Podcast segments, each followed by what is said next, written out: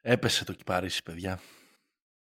Τι εννοείς; 147 επεισόδια περίπου στεκόταν όρθιο. Εκεί. Βουτυράτο, καμαρωτό και όχι καμαρότος. Καμαρωτός και όχι καμαρότος που έλεγε και κάποιος. Κάθε εβδομάδα κήρυτε δια μικροφόνου το λόγο του μπάσκετμπολ. Κάθε μέρα κήρυτε μέσω Twitter και τώρα X.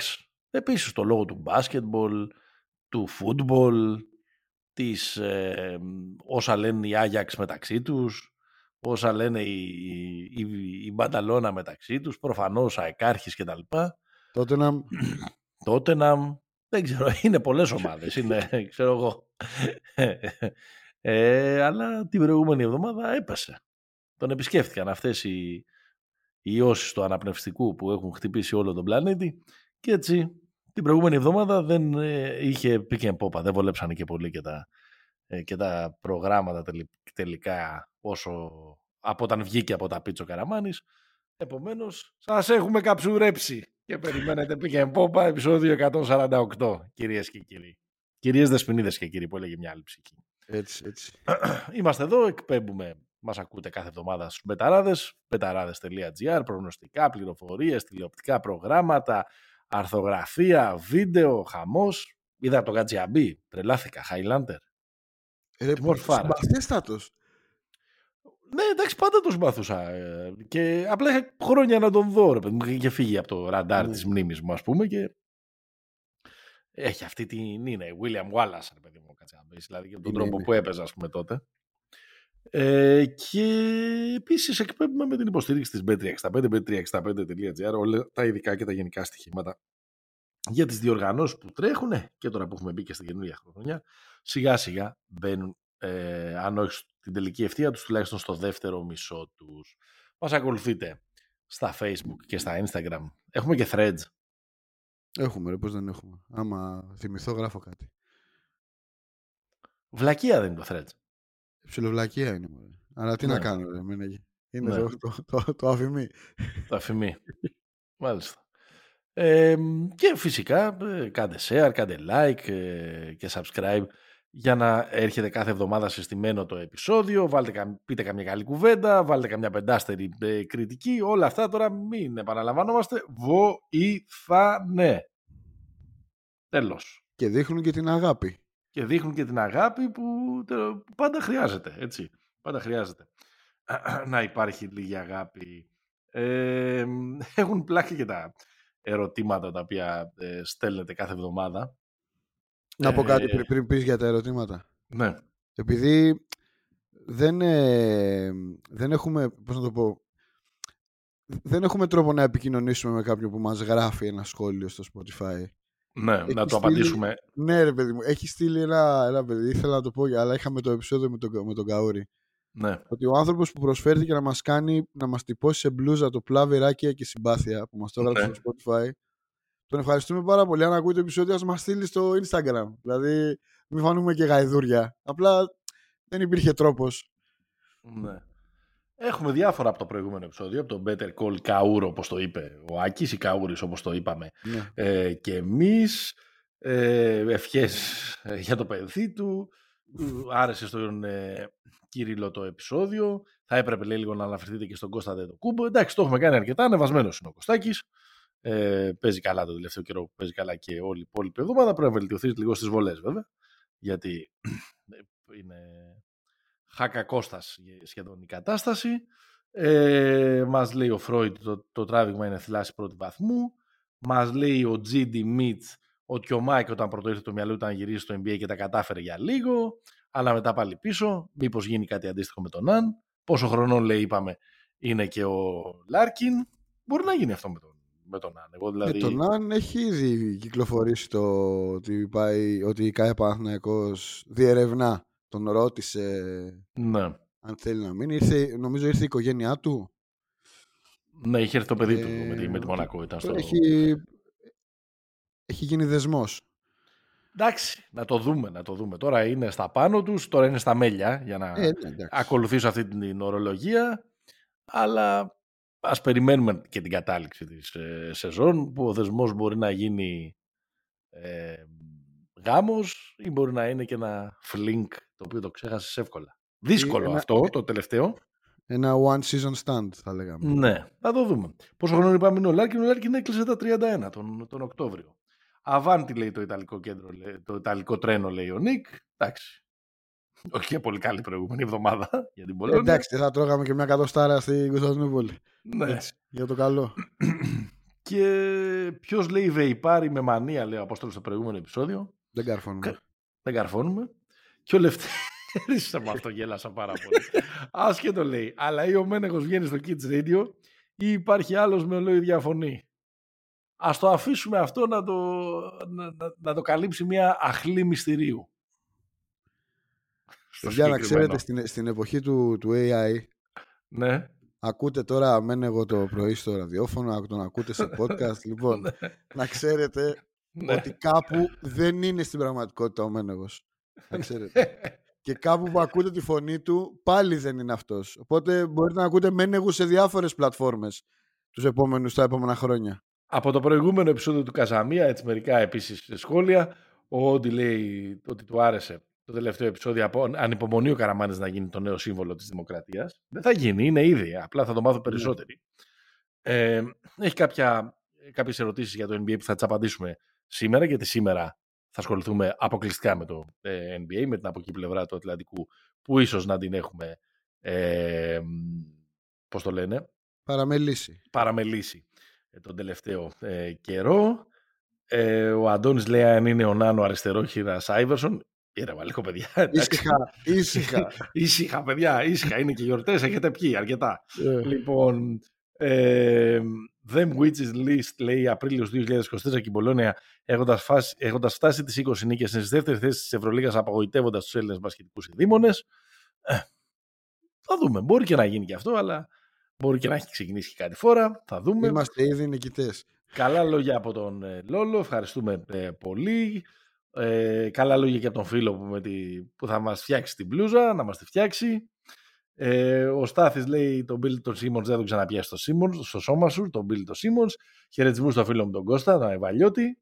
Ε, χαιρετισμού στο Μιλτιάδη που του άρεσε το επεισόδιο και ο Γιώργος λέει, ο Καραμάνης λέει, με, ο κύριος Καραμάνης με τόσες εμφανίσεις μέσα στο 24 όσοι δεν καταλαβαίνετε για τι πράγμα μιλάμε, να ακούσετε το επεισόδιο του Καζαμία. Πότε θα εμφανιστεί στην εκπομπή του ή και εκεί θα είναι επίτιμος καλεσμένος. Επίτιμος είναι γενικά ο Καραμάνης, παιδιά. Γενικά, όσο να ξέρετε, είναι, είναι επίτιμος και, και επίσημος καλεσμένος. Λοιπόν, NBA σήμερα. Είμαστε σχεδόν στα μισά. Κάποιες ομάδες έχουν συμπληρώσει και το, τους 41 αγώνες που είναι κυριολεκτικά του δρόμου τα μισά για την ε, σεζόν την- του επαγγελματικού πρωταθλήματος, αλλά προτού πάμε εκεί, θα ήθελα έτσι ένα πολύ γρήγορο πέρασμα, λίγο κυτρινό μαύρο μονοπάτι. Θέλω συνοπτικό σχόλιο για ήττα από Απόλλων Πάτρας, Ναι. απόκτηση Δημήτρη Αρα- Αγραβάνη Φόβο, είναι πολλά. Και αποδέσμευση Ρίκη Λίντο ε, μετά, που δεν πρόλαβε μέσα σε 12 μέρες να γίνει σημαία της ομάδας. Ξεκινήσω από το τελευταίο. Ο Ρίκι Λίντο εμφανίστηκε στο μάτς, εμφανίστηκε στο γήπεδο με τον Ολυμπιακό. Ναι, Έκανε ποδήλατο. ναι. Η φωτογραφία ήταν που έκανε ποδήλατο. Ε, δο- από τότε 12 μέρες σερή ποδήλατο έκανε. Θερμίδα δεν έχασε. Και γι' αυτό μάλλον... Όχι μάλλον, Αχα. γι' αυτό δεν προχώρησε το... Πολύ το deal. ωραία. Πολύ ωραία. Για τον Αγραβάνη, εντάξει, τι- τι να πω, Λάζαρος Χρυστοδουλόπουλος. Σωστά. Ποιο το είπε, κάποιος το γράψανε στο, στο Λούμπεν. Ναι, Αμπα- εντάξει. Αμπαλούμπεν νομίζω το Προ- γράψανε. Προβλεπέ. Ναι. προβλεπέ. Πάει, πάει προς τα εκεί, ναι, σωστό. Και τον Απόλλων Πάτρας τι να πούμε, ιστορική ομάδα. Ιστορική φάπα. Ιστορική Εντάξει, φάπα. όχι ιστορική, αλλά... Όχι, εντάξει, η Ίσο- ΑΕΚ είναι, η ΑΕΚ είναι installation στο μπάσκετ. Ναι, ναι, δίνει χαρά. Δίνει χαρές γενικότερα. Θα δούμε, θα δούμε τώρα στο, στο, στο BCL, στον Όμιλο, να δούμε τι θα γίνει. Εντάξει, τρομερές οι δύο προηγούμενες διαβολοβδομάδες για την ε, Ευρωλίγκα. Θα επιστρέψουμε και θα τα συζητήσουμε. Αλλά πάμε στην, ε, στην Αμερική, όπου θα κάνουμε την, ε, το recap στη μέση της χρονιάς με τη μορφή ερωταπαντήσεων. Ο Δημήτρης Καραμάνης στο ρόλο του επίσημου καλεσμένου. Έχω ετοιμάσει μερικές ερωτήσεις. Έτσι κι αλλιώς, γενικά, λίγο να ξέρετε ότι αυτή είναι η σχέση μας με το, με το NBA. Είναι η εξής. Κάπως τα έχει φέρει έτσι η ζωή και στους δυο μας. Εγώ I didn't sign up for this. Δεν περίμενα ποτέ στη ζωή μου ότι θα συμβεί αυτό, αλλά κι όμως συμβαίνει. Και την ώρα που πέφτει για ύπνο ο Καραμάνης, εγώ ξυπνάω. Έτσι. Και επίσης εκείνη την ώρα συνήθως τελειώνει και το τελευταίο μάτς της Δύσης ε, στο, στο NBA. Mm. Επομένως ο Καραμάνης έχει δει, έχει σχηματίσει άποψη και εγώ καθ' όλη τη διάρκεια της ημέρας ή της εβδομάδας αν θέλετε αγκομαχώ βλέποντας στιγμιότυπα, μεγάλα recaps, κανένα παιχνίδι, στατιστικά, άρθρα κτλ. να τον προλαβαίνω για να στέκομαι στο ύψος των ε, περιστάσεων αυτού του, ε, αυτής της συγκλονιστικής regular season που μας έχει κάνει να καμαρώνουμε ομα... ιστορικές ομάδες σαν τους Detroit Pistons, τους φετινούς, τους Washington Wizards, τους San Antonio Spurs, τους Charlotte Hornets κτλ. Ηρωνία ξεκινάς. Λοιπόν. Δεν τρέπεσαι. Αλλά θα τα συζητήσουμε αυτά μετά. Έχω λοιπόν κύριε, ε, κύριε Δημήτρη, έχω διάφορες ερωτήσεις και περνάω κατευθείαν στο ψητό είμαστε στη μέση της χρονιάς. Ποια μπορούμε να λέμε και hot takes και μεγάλα συμπεράσματα να βγάζουμε και έχει σχηματιστεί τέλος πάντων και ένα κάδρο για το πού πάει το, το πραγμα Θα ξεκινήσω με την ομάδα όλων των Ελλήνων που είναι και επίκαιροι σήμερα λόγω του πρώτου ε, Dame Time στην καριέρα του Lillard στο Milwaukee αυτό το κλασικό Lillard shot με το οποίο κέρδισαν οι Bucks τους ε, Kings στην, ε, στην παράταση 143-142. Δύο δικά μας παιδιά. Τρία δικά μας παιδιά. Ο Γιάννης και ο Θανάης Αντετοκούμπο κέρδισαν την ομάδα του αγοριού της Νικόλα Ελευθεριάδου. Mm-hmm. Ε, τι ήταν πάλι. Τι ήταν και αυτό πάλι το χθεσινό. Του Σάσα του ε, Βεζένκοφ. Και η ερώτηση είναι η εξής. Ρε παιδί μου, OK, okay, δεν σκίζουνε ε, οι Bucks. Το έχουμε συζητήσει πολλές φορές. Δεν, ε, έχουν, δεν παίζουν τρομερά, δεν έχουν ε, κατα, καταπληκτική απόδοση, ε, έχουν ζητήματα μεγάλα στην άμυνά τους, κάμια φορά έχουν και ζητήματα ε, στην επίθεσή τους σε κλειστά μάτς ή σε, ή σε derby. Αλλά ρε παιδάκι μου, μήπως το παρακάνουμε λίγο με την, με την κρίνια ε, για την σεζόν τους μέχρι τώρα και μήπως το παρακάνουν και οι ίδιοι. Βλέπε Γιάννης ότι πρέπει να κάνουμε όλοι καλύτερα τη δουλειά μας να την κάνει καλύτερα και ο, ακόμα και αυτός που ε, ο φροντιστής που πλένει τα ρούχα. Ναι. Δηλαδή, OK, okay, δεύτερη είστε στην Ανατολή και τέταρτη σε όλο, το, σε όλο το πρωτάθλημα. Δεν είναι ότι η ομάδα είναι και εκτός στόχων. Όχι, εντάξει, κοίταξε. Η μία, η μία πτυχία, ας πούμε, της κατάστασης των Bucks είναι ότι έχουν, έχουν μέχρι στιγμής ένα από τα πιο εύκολα προγράμματα. Οπότε ζορίζει, ζορίζει πολύ περισσότερο το δεύτερο κομμάτι της σεζόν. Δηλαδή με ένα λίγο πιο ζώρικο πρόγραμμα πιθανότατα δεν θα ήταν εκεί οι Bucks. το, βασικό, το βασικό στοιχείο, δηλαδή οι Bucks αυτή τη στιγμή που μιλάμε, είναι η δεύτερη καλύτερη επίδεση στο NBA. Αυτό είναι μια, είναι μια εξέλιξη που θα την περιμέναμε την, ε, τη βελτίωση των Bucks στην επίθεση ακριβώς λόγω Lillard αυτό το οποίο ήταν το, το ερωτηματικό ήταν τι θα γίνει στην άμυνα. Η άμυνα αυτή τη στιγμή, όχι αυτή τη στιγμή, από την αρχή της χρονιάς είναι σε, είναι σε κακά χάλια. Δηλαδή και ο Γιάννης κάθε φορά που κάνει ένα ραντ και λέει δεν μπορώ, ότι τι είναι αυτά ας πούμε και... Την αυλή μου καίει το χιόνι, ναι. Ο ναι. με πληγώνει. Ε, λέει, δεν παιδιά, γίνεται κάθε βράδυ πα, πατιόμαστε να βάζουμε 140 ας πούμε, εντάξει. Ναι. Ε, δεν, δεν είναι και πολύ βιώσιμο αυτό αλλά σε γενικές γραμμές, ξέρεις, ε, αναλύοντας τα πράγματα και σκάβοντας και όλα αυτά, πόσο κακή ρε παιδί μου να είναι μια ομάδα με το Κούμπο και το Λίλαρντ. Δηλαδή, οι, οι Bucks, το, το, το, το, έχουμε ξαναπεί, είναι, δεν είναι ωραίοι στο μάτι. Αυτό δεν ναι. σημαίνει ότι δεν είναι μια ομάδα η οποία μπορεί να λέει κάποια στιγμή στην τέταρτη περίοδο Λοιπόν, έλα, εμείς έχουμε, το, εμείς έχουμε το Γιάννη και τον Ντέιμ. Εσείς ποιους ε, ναι, έχετε; αυτό γίνεται. ναι. Δηλαδή, όταν τα βγάζουν να, τις, να, να, να, να, τα μετρήσουν στο τέλος, mm-hmm. οι Bucks θα, θα είναι από πάνω. Είναι πολύ...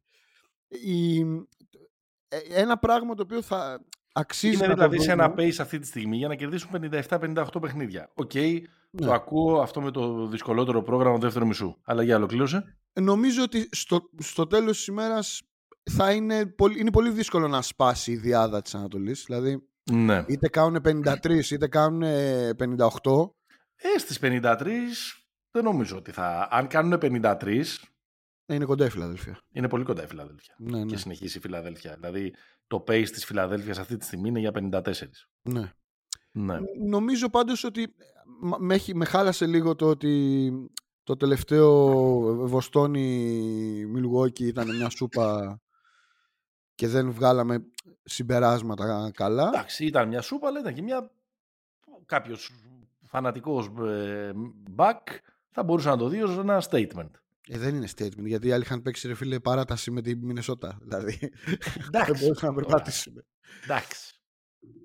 Statement Εντάξει. για μένα ήταν το, το πρώτο ραντεβού. Για τους Celtics ήταν statement. Που νομίζω ότι είναι ξεκάθαρα καλύτερη ομάδα από τους Bucks. Χωρίς αυτό να σημαίνει... Νομίζω στην Ανατολή, να το πω έτσι, η... ως εικόνα και η Φιλαδέλφια είναι πιο, πιο καλή από τους Bucks. Σε... Οκ. Ολοκληρώσαμε για τους Bucks. Ολοκληρώσαμε, ολοκληρώσαμε. Ωραία. Εγώ το μόνο που έχω να πω είναι ένα shout-out και από εμάς και από, και από αυτήν εδώ τη γωνιά για τον Θανάση και όλα αυτά τα πράγματα που καταφέρει να κάνει μέσα σε λίγα δευτερόλεπτα. Πότε ήταν τις προάλλε που κατάφερε σε 9 δευτερόλεπτα να μπει, να κλέψει την μπάλα, να κάνει λάθος, να φάει τεχνική ποινή ε, για Ναι. flopping και να. Δηλαδή, δηλαδή, μιλάμε για πραγματικά ε, σοβαρή εκμετάλλευση ε, του χρόνου, λέγεται αυτό. Το είχα λίγο πιο μετά ε, προγραμματισμένο να στο ρωτήσω, αλλά αφού είμαστε εκεί, Μμμ. είμαστε εκεί.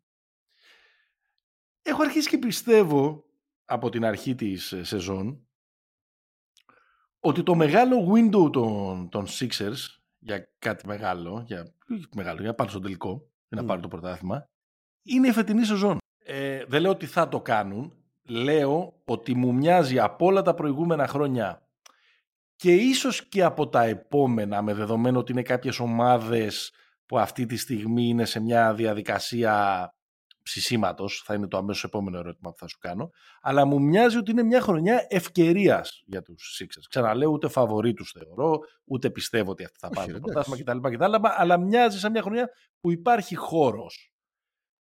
Αφενός με έναν συμφωνείς και αφετέρου δε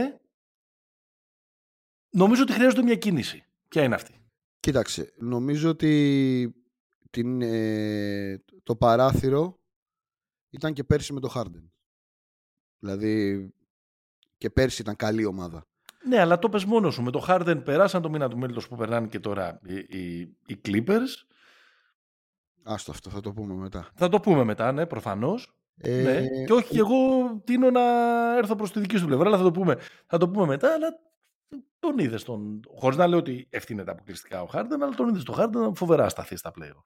Ναι, παραδοσιακά. Ε, νομίζω είναι πολύ μεγάλη απέτηση. Ε, θεωρώ ότι είναι ομάδα που μπορεί και έτσι όπως είναι να, να φτάσει στο Δηλαδή να κάνει το upset. Δηλαδή μία από τις δύο να τις, ε, να τις αφήσει έξω. Θα έλεγα όχι τους Celtics.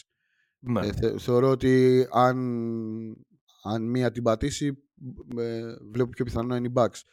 Απ' την άλλη ε, ε, υπάρχουν δύο πολύ μεγάλες διαφορές σε σχέση με πέρυσι. Έτσι. Το πρώτο είναι ο, ο- η, μεγα- η πολύ μεγάλη διαφορά που είναι ο πάγκος. Δηλαδή ο Nick Nurse έχει φτιάξει μια ομάδα που αμυντικά δεν αστείευεται. Και αυτό είναι, ένα, είναι μια εγγύηση σοβαρότητας για την post season. ναι, σωστά. Ε, και το και βλέπουμε και ποια είναι και η απόκριση της ομάδας και, της, και στην απουσία του Embiid. σωστό. Ε, αυτό είναι το ένα κομμάτι. Το άλλο κομμάτι είναι ότι παραμένει πολύ μεγάλη απέτηση στην πρώτη πραγματικά σπουδαία χρονιά του Μάξι να πεις Πήγαινε δεύτερο μας καλύτερο στο παίχτη. πρωτάθλημα. ναι, θα παίξει τελικούς. Ε, τώρα, το trade είναι λίγο μυστήρια υπόθεση. Μμμ.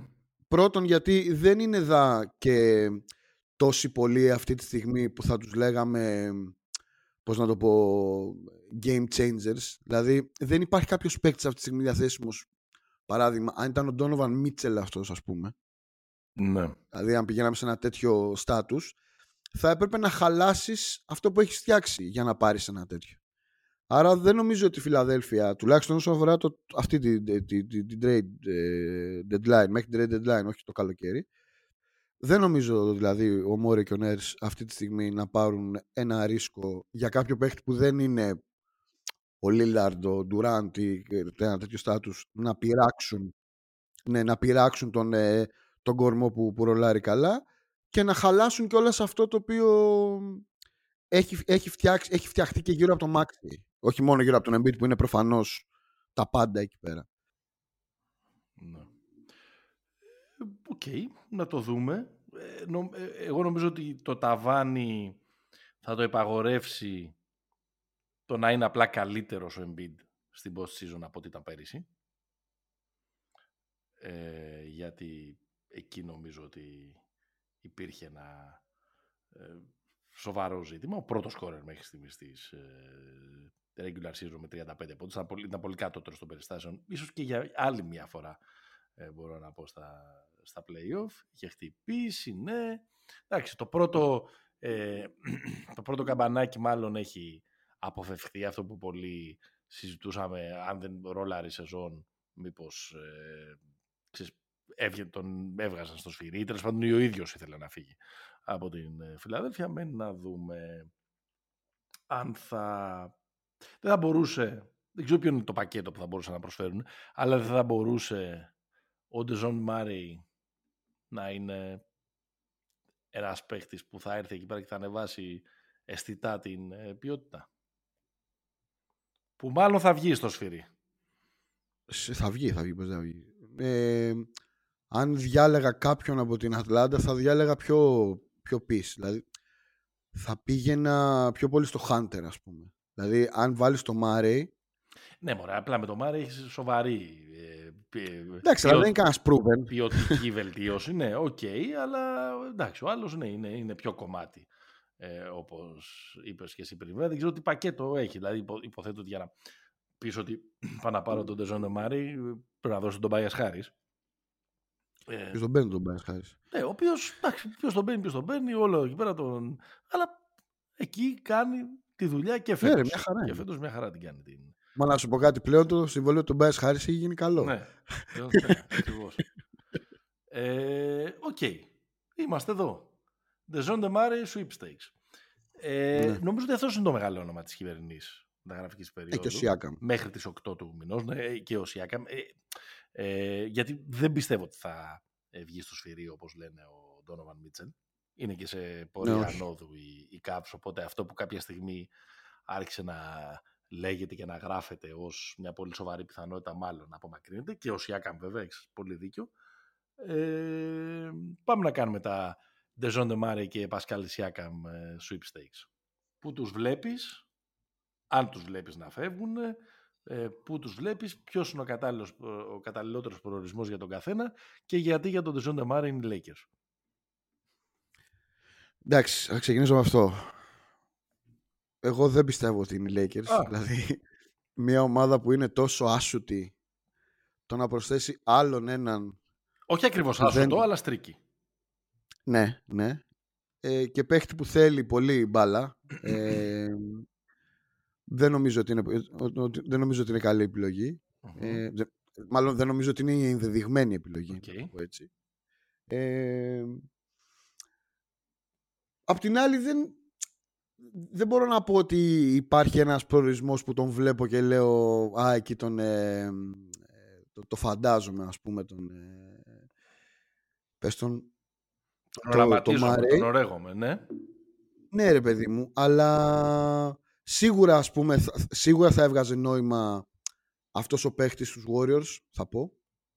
Δηλαδή, ένας, ένας τέτοιος παίχτης δίπλα στο Στεφ και δίπλα στο στρατηγό όταν γυρίσει ε, θα είναι μια αρκετά σοβαρή ας πούμε αρκετά σοβαρή προσθήκη και πάντα πάντα, δηλαδή αυτό ισχύει με όλες θα, θα το πω σε όλους τους ε, παίχτες που είναι να γίνουν trade πάντα θεωρώ ότι το Miami είναι ναι. είναι καλό fit για όλους δηλαδή και δεδομένου ότι το, το Miami Guard δεν έχει πράγμα πέρα από ξέρεις εφευρέσεις Εντάξει, εσύ έχει το, το Jimmy και τον Tyler Hero, ας πούμε. Ναι, ρε παιδί μου, άσο. άσο. Δηλαδή έχει το, το Λάουρι. Α, τον τον Εντάξει, Ντεζόντε, ο- ο δηλαδή Άσο- άσο θα τον έβλεπες εκεί. Ναι. Ε, ναι, κάπως έτσι. Ε, Ναι. δε- βέβαια, ο άσος στους ε, hit και είναι ο Αντεμπάγιο και ο Μπάτλερ. ναι. Είναι διαφορετικό Κανονικά. το, το σύστημα εκεί πέρα, ναι. Ναι, αλλά σε γενικές γραμμές νομίζω σε εμάς θα καταλήξει. Μένα γε, Οκ. ο Μάρι. Να το ξέρεις αυτό. Ε, και μάλλον θα είναι μια ποιοτική αναβάθμιση από τον Austin Reeves όσο και αν τον αγαπάτε. Δεν νομίζω να σκοτώσουμε τον Όστιν. Όχι, δεν είπα θα τον σκοτώσετε, αλλά νομίζω Τον ότι, Τίλο, τον Τίλο. θα ότι σκοτώσουμε. να είναι. Τον Τίλο ψάχνετε να τον σκοτώσετε και, και καλός. Ναι. Ε, απλά νομίζω ότι ως ε, είτε primary είτε secondary ball handler, ε, εγώ τον έχω Θεωρείς δηλαδή το, τον Ντετζόντε καλύτερο παίχτη από το, από το μεγάλο Όστιν; Νομίζω πως ναι. Εντάξει, overall είναι. Αλλά σε αυτό που λείπει στους Lakers είναι ο πιο πολύτιμος παίχτης. Είναι ο Ε, δεν Reeves. ξέρω, θα, τους- να τους συζητήσουμε τους, ε, τους Lakers γιατί τουλάχιστον στο πρώτο μισό της σεζόν ίσως είμαστε λίγο εχμάλωτοι της εικόνας του περσινού δεύτερου μισού της, ε, της σεζόν. Ε, Ναι. Σιάκαμ. Σιάκαμ μου άρεσε πάρα πολύ αυτό που προσπα... Το Σιάκαμ επειδή τον έχουν οριακά, τον έχουν... έχει γίνει Photoshop με τη φανέλα του στις μισές ομάδες της Λίγκας. Ναι. Ε, και επειδή την περασμένη εβδομάδα χάλασε από ό,τι φάνηκε το deal με τους Kings που φαινόταν το πιο πώς να το πω, Φαβορή. εφικτό. Ναι, εφικτό. Ναι. Ε, άρχισα και σκεφτόμουν το Siakam σε μη contenders Μμμ. και μία από τις, από τις ομάδες που μου είχε κάνει έτσι εντύπωση ήταν οι Pacers.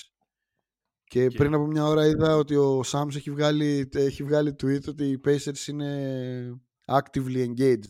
Μμ. Οπότε θα έλεγα ότι ένας τέτοιος παίκτης σε μια ομάδα που δεν ξέρει τι είναι η άμυνα ε, και σε μια ομάδα που είναι αρκετά μάλλον της λείπουν πράγματα στο παιχνίδι της που τα έχει ο Σιάκαμ να της δώσει θα είναι μια πάρα πολύ καλή εξέλιξη δεδομένου ότι αυτή τη στιγμή δεν υπάρχει contender να πάει να πάρει το Σιάκαμ δηλαδή δεν βγαίνουν τα λεφτά για κάποιον Στον να Dallas πάει να τον πάρει Μμμ. Ποιον θα δώσει τον Dallas για να πάρει το Σιάκαμ φτιάξει εκεί ένα, ένα ποτ πουρί εκτός από τους από τον Λούκα και από τον... Hardaway, Μμ. τον Grant. Δεν νομίζω. Μμ. Εκεί όλους αυτούς τους Hardy, Green ε, ε, που, που έχει, ναι. Θα μπορούσε ίσως να φτιαχτεί ένα τέτοιο ε, πακέτο να αδειάσει και λίγο το, το, το, το, για ακριβώς για να πάνε να πάρουν να τον αντικαταστήσουν, αλλά για να κάνουν λίγο χώρο. Λέω. Και- Το Wiggins Siakam το έκανες; Εντάξει, με τα χάλια που είχε ο Wiggins φέτος, ναι, το, το έκανες. Γενικά, ρε παιδί μου, Τι καλός παίξει ο Wiggins από το Siakam. ναι, ο προπέρσινος Wiggins είναι καλύτερος παίκτης από τον, από τον Siakam. Ναι.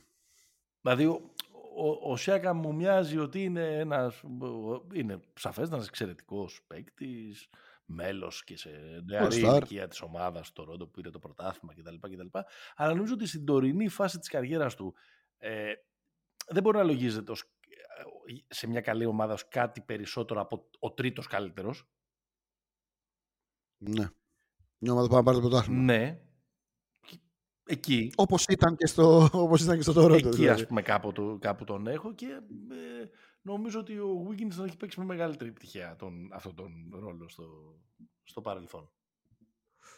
Καλά, ο Wiggins ήταν ο δεύτερος καλύτερος. Δεν ήταν καν ο Ναι, τρίτος. εντάξει, το λέω Όπως τρίτος το- καλύτερος το ίσως λέω. εντάξει, στην πραγματικότητα και, στο, Σε ιεραρχία. και στις μετοχές, ας πούμε, στο χρηματιστήριο εκείνων των Warriors ήταν ίσως ο τέταρτος πιο πίσω για τον Clay βάσει Εν Simon Ναι. και Cloud κτλ. Νομίζω ο παίχτης πάντως από τα ονόματα που έχουν ακουστεί. Εντάξει, ο, ο Μίτσελ έχει βγει από το κάδρο, το είπες. Ο παίχτης που πραγματικά θεωρώ ότι ε, έτσι όπως είναι οι Lakers, ας πούμε, θα κόλλαγε από αυτούς είναι ο Λαβίν. Ασυζητητί. Ε, πραγματικά ε, δι- Γιατί ο- διψάμε για σουτ Παναγιώτη. Γιατί ο Λαβίν δεν είναι επίσης ένας παίχτης ο οποίος χρειάζεται πάρα πολύ την μπάλα ε, στα χέρια του και που, που είναι.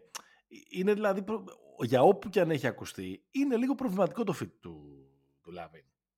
Γιατί Έχουμε- κουβαλάει έχουμε λι- πρόβλημα, λίγο γιατί- την. ε, κουβαλάει λίγο αυτή την ρετσινιά, ας πούμε, εντός εκτός εισαγωγικών, ενός τύπου ο οποίος πολύ εύκολα σου βάζει 25 πόντους κάθε βράδυ, αλλά σε Αυτό μια θέλω. ομάδα η οποία δεν θα, δεν θα είναι καλή ομάδα. είναι κάπως η ιστορία της ζωής του. Ε, ή δεν θα είναι πολύ καλή ομάδα. Εντάξει, δεν τον έχουμε δει και σε πολύ καλή ομάδα. Ε, δεν να δούμε το... Τυχαίο είναι αυτό. Γι' αυτό παίρνει 40 πλάσια εκατομμύρια για να κάνει. Του... Γι' αυτό υπέγραψα το συμβόλαιο που υπέγραψε για να κάνει το Σικάγο πολύ καλή ομάδα και δεν το έκανε. Ναι, δεν το έκανε. Εντάξει. Και το Wiggins δεν τον είχαμε δει σε πολύ καλή ομάδα. Πήγε στους Warriors. Ναι. Πήγε το ρόλο του, έκανε. Πήγε, έκανε στους, πήγε στους Warriors και έγινε χατζιβρέτα. Από σκόρερ, νούμερο 2 του draft, rebounder. rebounder και αυτά κτλ. Που τελικά δεν τον είχε, δεν είχε εκπληρώσει αυτές τις προσδοκίες. Έγινε ένας εντάξει, δεν θέλω να πω τώρα ρολίστας πολυτελείας, γιατί είναι βλακίες αυτά, αλλά έγινε ένας παίκτης που, που, που έκανα πάρα, πάρα πολλά πράγματα που δεν αντικατοπτρίζονταν ας πούμε, σε 25 και σε, και σε 30 αλλά ήταν πολύ κομβικός ε, στο ναι. προπέρσινο ναι. πρωτάθλημα των Warriors. Πάμε άλλο. Θα ξαναγυρίσουμε στους Warriors σύντομα. Ποια θα είναι πιο επικίνδυνη στα play-off, η Μινεσότα ή η Οκλαχώμα; Μέχρι χτες, ισόβαθμες στην κορυφή της Δύσης, έφυγε ένα παιχνίδι μπροστά η Μινεσότα κερδίζοντα τους Clippers. Να πούμε ότι γράφουμε Δευτέρα, 15 του μήνο, απογευματάκι. Κοίταξε, Όχι είναι η... πιο καλύτερη ομάδα, ποια θα είναι πιο επικίνδυνη στα playoff Ζημιάρα. όπου και να ε, τερματίσουν. Είτε τερματίσουν στο 1-2 όπως είναι αυτή τη στιγμή, είτε αν αλλάξει αυτό. Με πολύ μικρή διαφορά, θεωρώ και οι δύο ότι είναι, ότι είναι, ότι είναι επικίνδυνες, δηλαδή θεωρώ ότι και οι δύο μπορούν να κάνουν ε, κηδείες. Ε, θεωρώ λίγο, λίγο παραπάνω ότι είναι ο Κλαχώμα. Α, την Οκλαχώμα, δηλαδή, ε. Την Οκλαχώμα, ναι. Γιατί ο... Ρε παιδί μου, όταν έχεις αυτό το closer, ε, συν όλα τα άλλα που είναι ο SGA, mm-hmm. συν όλα τα άλλα που είναι ο SGA, όταν έχεις αυτό το παιχτη mm-hmm. Δεν έχει δοκι... στο μόνο πράγμα που δεν έχει δοκιμαστεί, που είναι πολύ κρίσιμο έτσι σαν ε, κατάσταση, είναι αυτό. Δηλαδή, ο SGA δεν έχει πάρει σειρά ακόμα στη. Μικρός είναι. Προφανώς δεν είναι ότι το, το παιδί.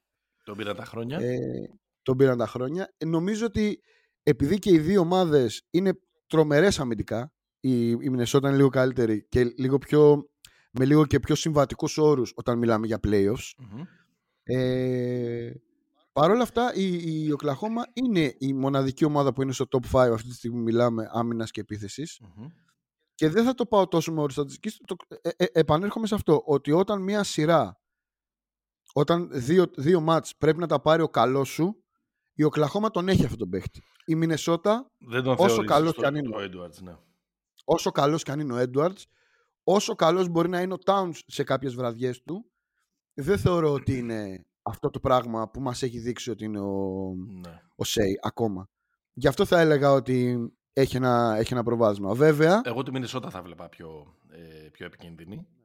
Ε, δεν θεωρώ ότι είναι ακόμα. Δηλαδή, ήδη κάνει παραπάνω πράγματα από αυτά που όλοι περιμέναμε ότι θα είναι πολύ δυνατό το project της, ε, της Οκλαχώμα ε, φέτος. Τώρα, από το να είναι πολύ δυνατό το project μέχρι το να είναι σε pace για 60 νίκες σχεδόν, 58-59 νίκες απέχει.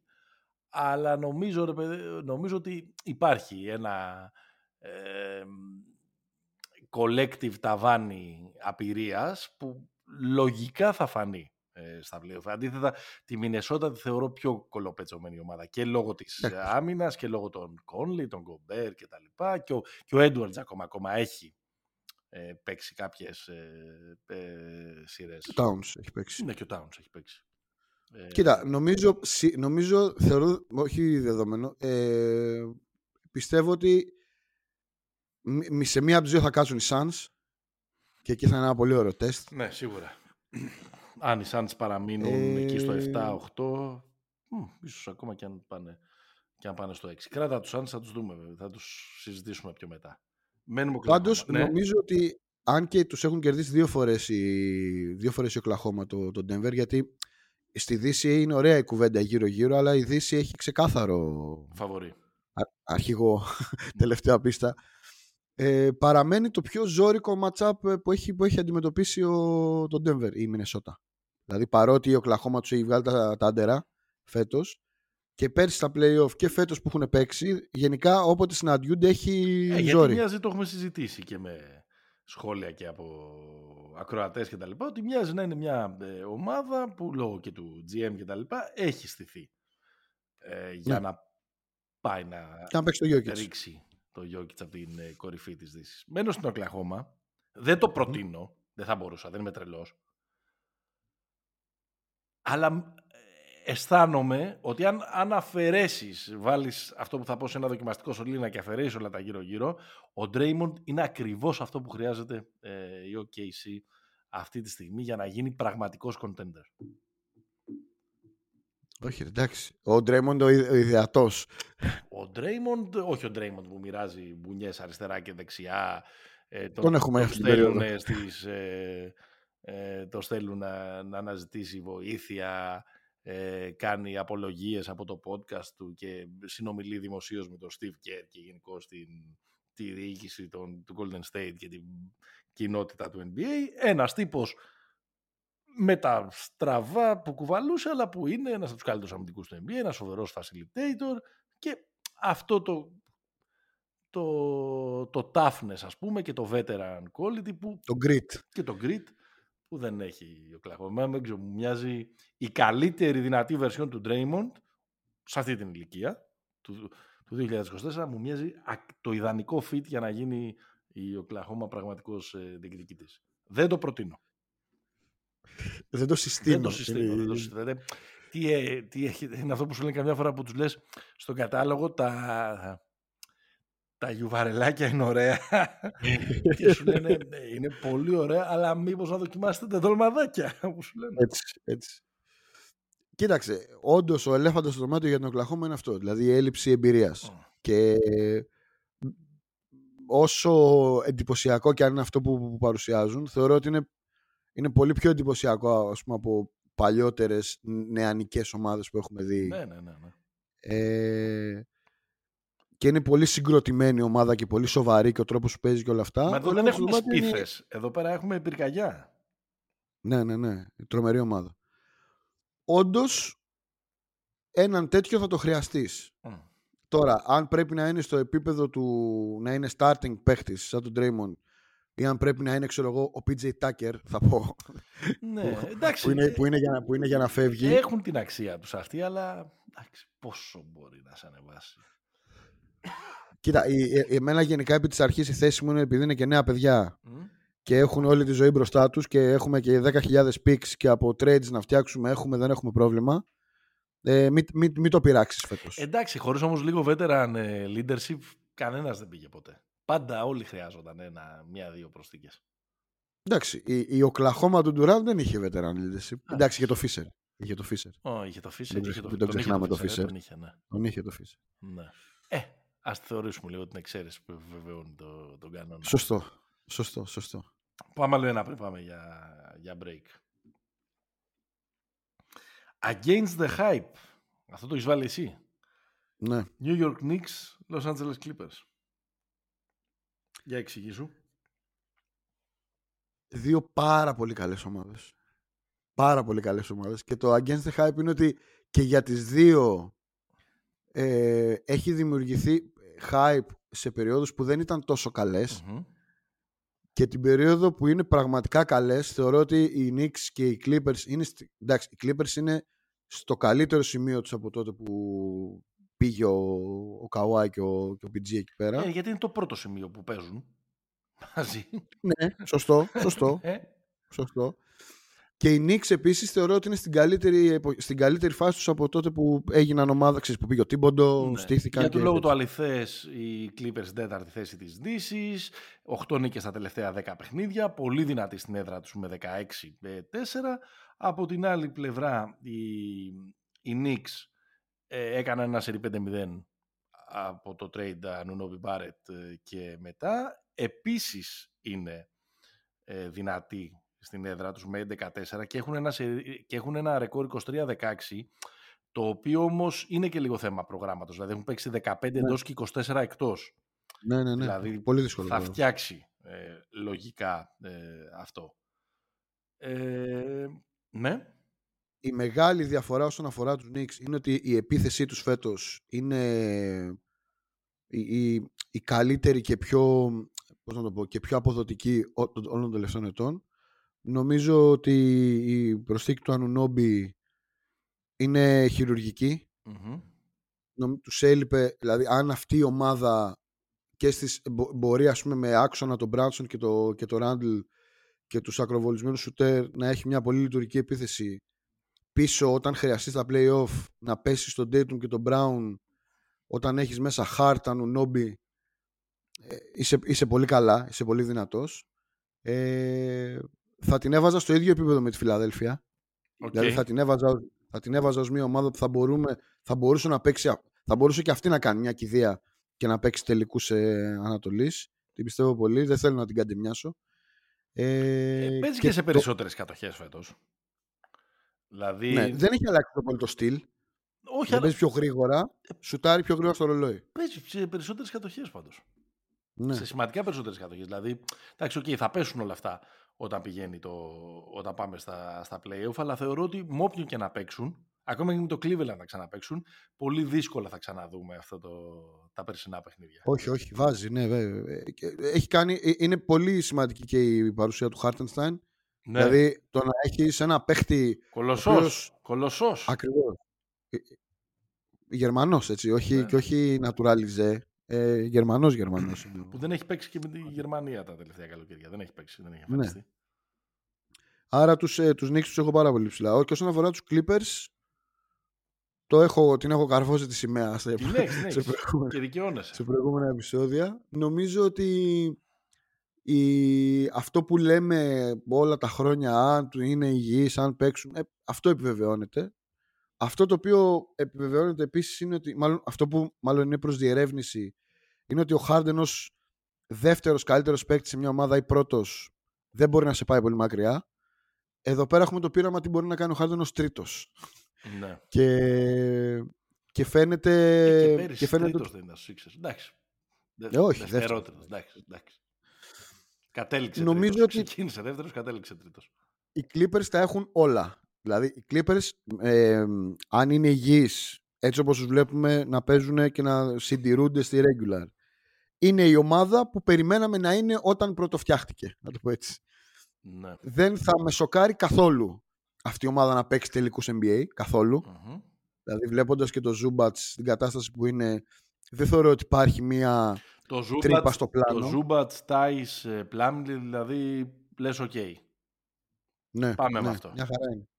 Μια χαρά είναι. Δεν κινδυνεύουν ε, αν παίξουν με τους ε, ε, Denver Nuggets του Κολοράντο να έχει μέσω όρο στη σειρά 52-17-13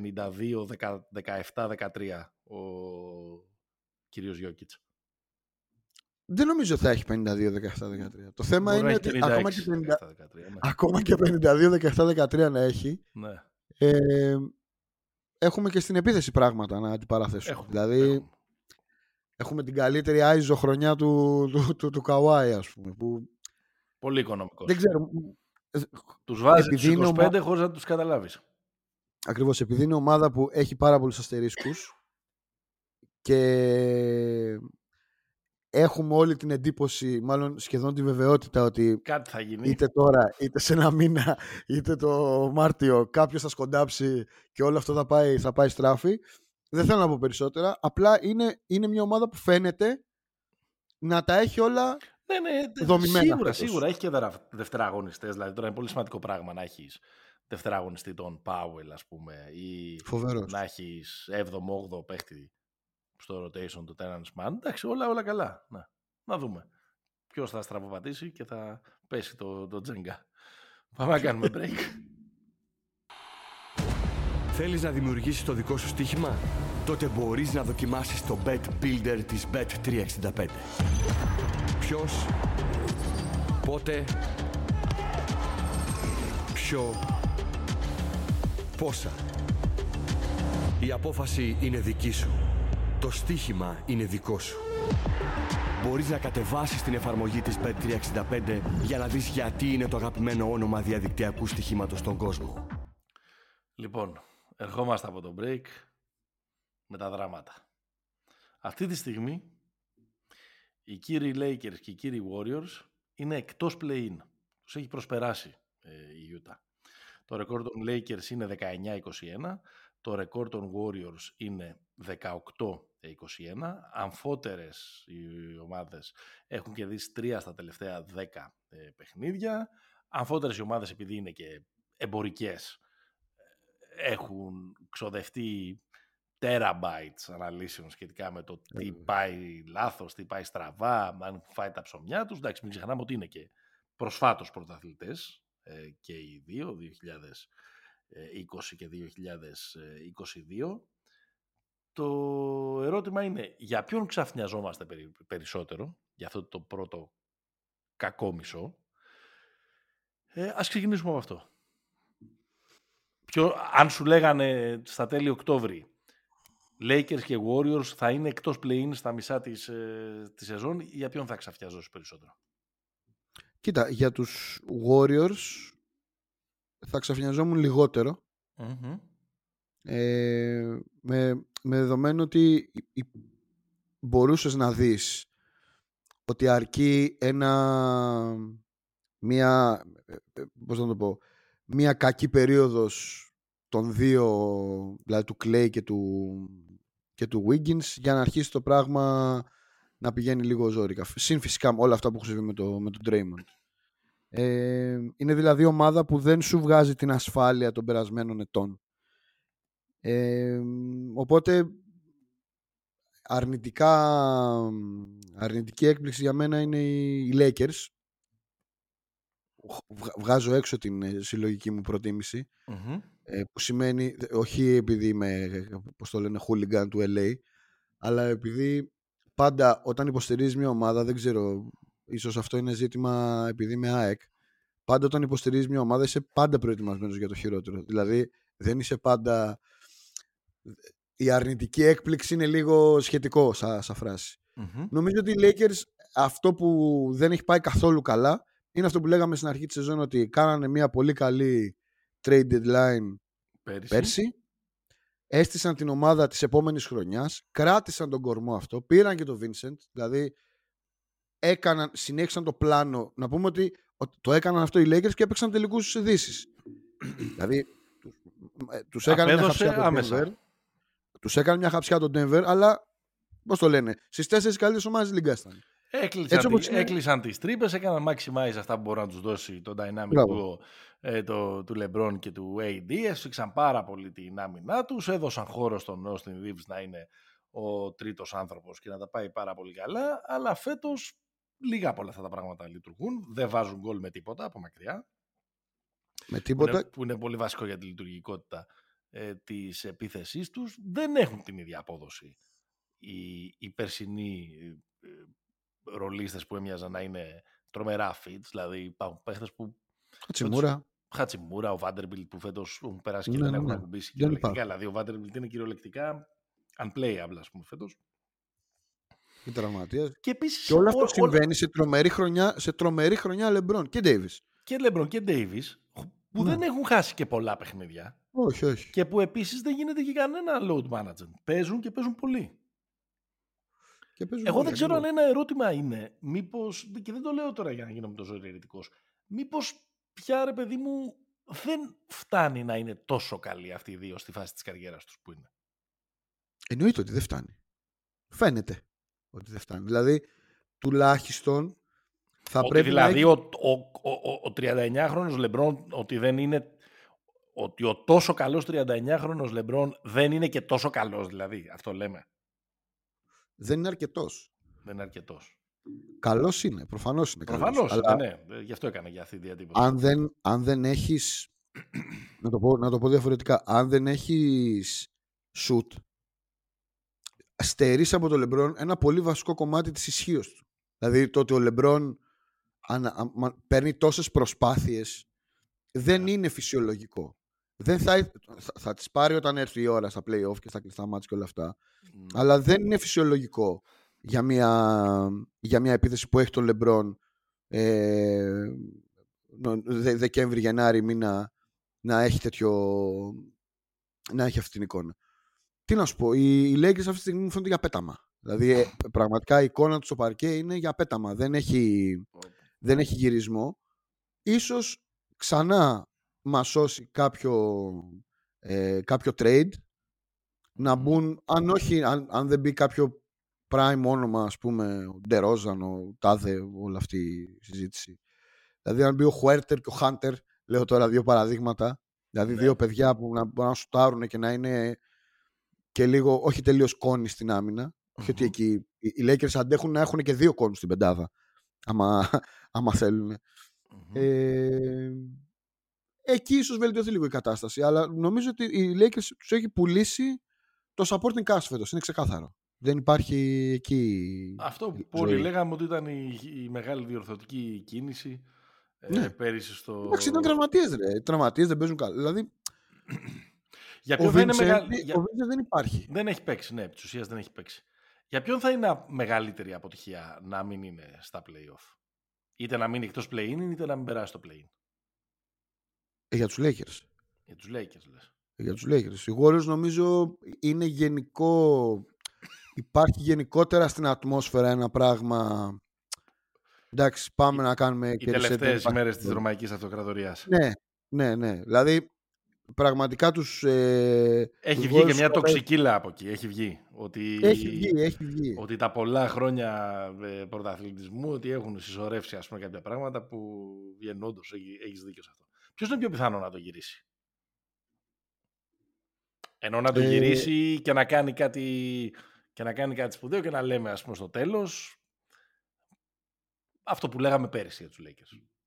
Ότι ποιος μπορεί να κάνει δηλαδή αυτό που κάνει οι Lakers, πες, δηλαδή να βγουν Ναι, ναι, ναι, έβδομοι. ναι. να- Ναι, ρε παιδί μου, να έχει, μια- να έχει προφανώς μια πολύ καλύτερη εικόνα στο δεύτερο μισό, προφανώς να μπει στα playoff και να περάσει και κανένα δύο κυρίου. Δηλαδή να το Ναι, ναι. γυρίσει, να κάνει την ολική επαναφορά. ε, αν δεν γίνει κάποιο συγκλονιστικό trade ας πούμε ή κάτι ε, νομίζω οι Lakers έχουν τις περισσότερες πιθανότητες. Και πάλι δηλαδή μπορεί να είναι για πέταμα μπορεί να είναι χάλια αλλά τη βλέπεις αυτήν την ομάδα μπορεί να, μπορεί να κάνει τις νίκες που χρειάζεται και να μπει 7η και εκεί να πετύχει βέβαια μπορεί να πετύχει τα παιδάκια και να τους κάνουν 4-0 πολύ εύκολα η Οκλαχώμα. Μμ. μπορεί να πέσει στην ε, Μινεσότα και να έχουμε κηδεία εκεί. Ναι. Δεν είναι... δε- δε- δεν το αποκλείω. Οι Warriors μου φαίνονται πολύ λιγότερο... Μου φαίνονται πολύ πιο ευάλωτοι με, με τις ομάδες του πάνω Ναι, και δεν είναι και, ταμπλό. και δεν μοιάζει να είναι και ακριβώς ξεκάθαρο τι θέλουν να κάνουν οι Warriors. Δηλαδή θέλουν να ξεφορτωθούν τους βετεράνους, προφανώς πλην του Στεφ, και να δώσουν περισσότερο χώρο στα νέα παιδιά. Μπορούν να βγα... Θέλουν να βγάλουν τον Κουμίνγκα που βάζει το μάνατζέρ του να λέει στο Σάμς ότι δεν είναι ικανοποιημένος επειδή δεν, Ναι. ε, επειδή δεν το βάζει πολύ ο, ο Κέρ. Να, να πάνε να φτιάξουν επιτέλους την επόμενη φουρνιά και με τους δύο καλούς ε, rookie που, έχουν, που τους έχουν κάτσει φέτος το μεγάλο που λένε ε, Ο τον, James ε, Hee. τον Μποτζέμσκι ε, και τον άλλον, ο οποίος εντάξει, μια χαρά παίχτης είναι. Δηλαδή, τέλος πάντων, είναι πολύ μεγαλύτερο το input που έχουν δώσει σε σχέση με αυτό που δίναν ο Καμίνγκα ε, και ο Μούντι τα προηγούμενα χρόνια. Μιλάω για τον, ε, ε, τον Jackson Davis. Δηλαδή, δεν είναι και πολύ ξεκάθαρο τι ακριβώς θέλουν να κάνουν. Θα, θα, ο, ο, ο Τόμσον είναι αδιαπραγμάτευτος σημαία, εδώ θα τελειώσεις και τα λοιπά ή ψάχνουμε να σε δώσουμε; Τον Draymond επίσης Από ό,τι το φαίνεται ίδιο. όλους τους, όλους τους ε, έχουν βάλει στο, στο σφυρί. Ε, και γι' αυτό μάλλον είναι και οι τελευταίες μέρες της... Ναι, εκτός από το Στεφ προφανώς που είναι δήμαρχος Σαν Φρανσίσκο. Ναι. Μάλιστα. Πάμε σε άλλο. Εντάξει, αυτή μείναμε εδώ αρκετά, αλλά γιατί είναι και ομάδες που σηκώνουν πολύ μεγάλη κουβέντα. Ε, καλά τώρα. Γρήγορα. Ε, Phoenix και Miami.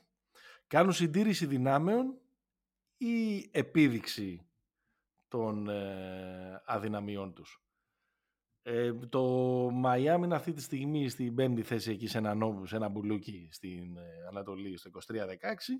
Η, το Phoenix είναι 8ο με 21-18 στην ε, Δύση. Εντάξει, άμα θέλεις για το Miami μπορεί να μην πεις τίποτα και να πούμε ότι δεν μιλάμε για το Miami. Θα Μια χαρά είναι το ξαναμιλήσουμε, Miami. ρε. θα ξαναμιλήσουμε τον Απρίλιο. Μια χαρά είναι το Miami. Το Miami είναι πέμπτο, μενέγε. Ναι. το Miami Εντάξει, θα είναι μπορούσε πέμπτο. να Τη μία, ήταν μέρα είναι, δέκατο. τη μία μέρα είναι πέμπτο, την άλλη μέρα είναι όγδο, επειδή παίζουν στη νίκη εκεί πέρα τέσσερις ομάδες. Εντάξει. Δεν νομίζω ότι το Miami έχει. Μάλλον, να το πω. Το Miami έχει τα προβλήματα που ξέραμε από την αρχή της σεζόν ότι θα έχει. Μάλλον τα προβλήματα. Τις ατέλειες. Ε, αλλά, είναι μια, αλλά είναι μια ομάδα που δεν την. ε, δεν θα την, ξε- θα την ξεγράψουμε. Το έχουμε δεν πει θα- πολλές φορές. Είναι, το, είναι το, Δηλαδή- η, η πλήρης αντίθεση των Lakers. Γιατί αυτή είναι full Ναι. mode συντήρησης. Ναι. Δηλαδή, νομίζω ότι η Heat μια χαρά είναι για τον προγραμματισμό τους.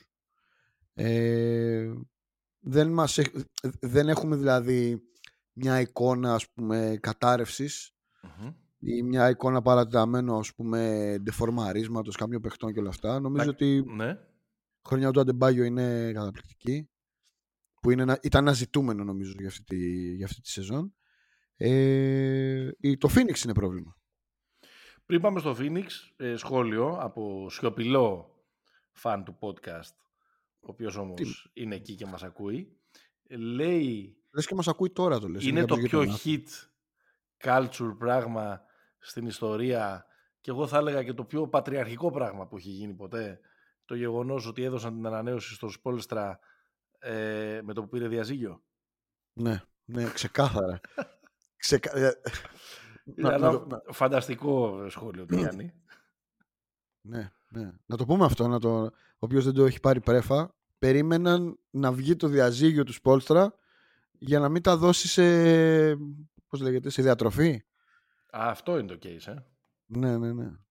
Ότι Μάλιστα. μην, ότι μην ε, έχει δικαι... ότι το claim Ναι. στην περιουσία ας πούμε, του συζύγου Ναι. να, Τι να μην λες. περιλαμβάνει ας πούμε, αυτά τα χρήματα. Ε, Για πάμε, νομίζω, έγινε ο Phoenix. πιο, ακ- νομίζω έγινε ο πιο ακριβοπληρωμένος στη, στη Λίγκα. Νομίζω και εγώ. Ο, ας πω, ε, δικαίως. Ε, Phoenix. Phoenix είναι πρόβλημα χοντρό.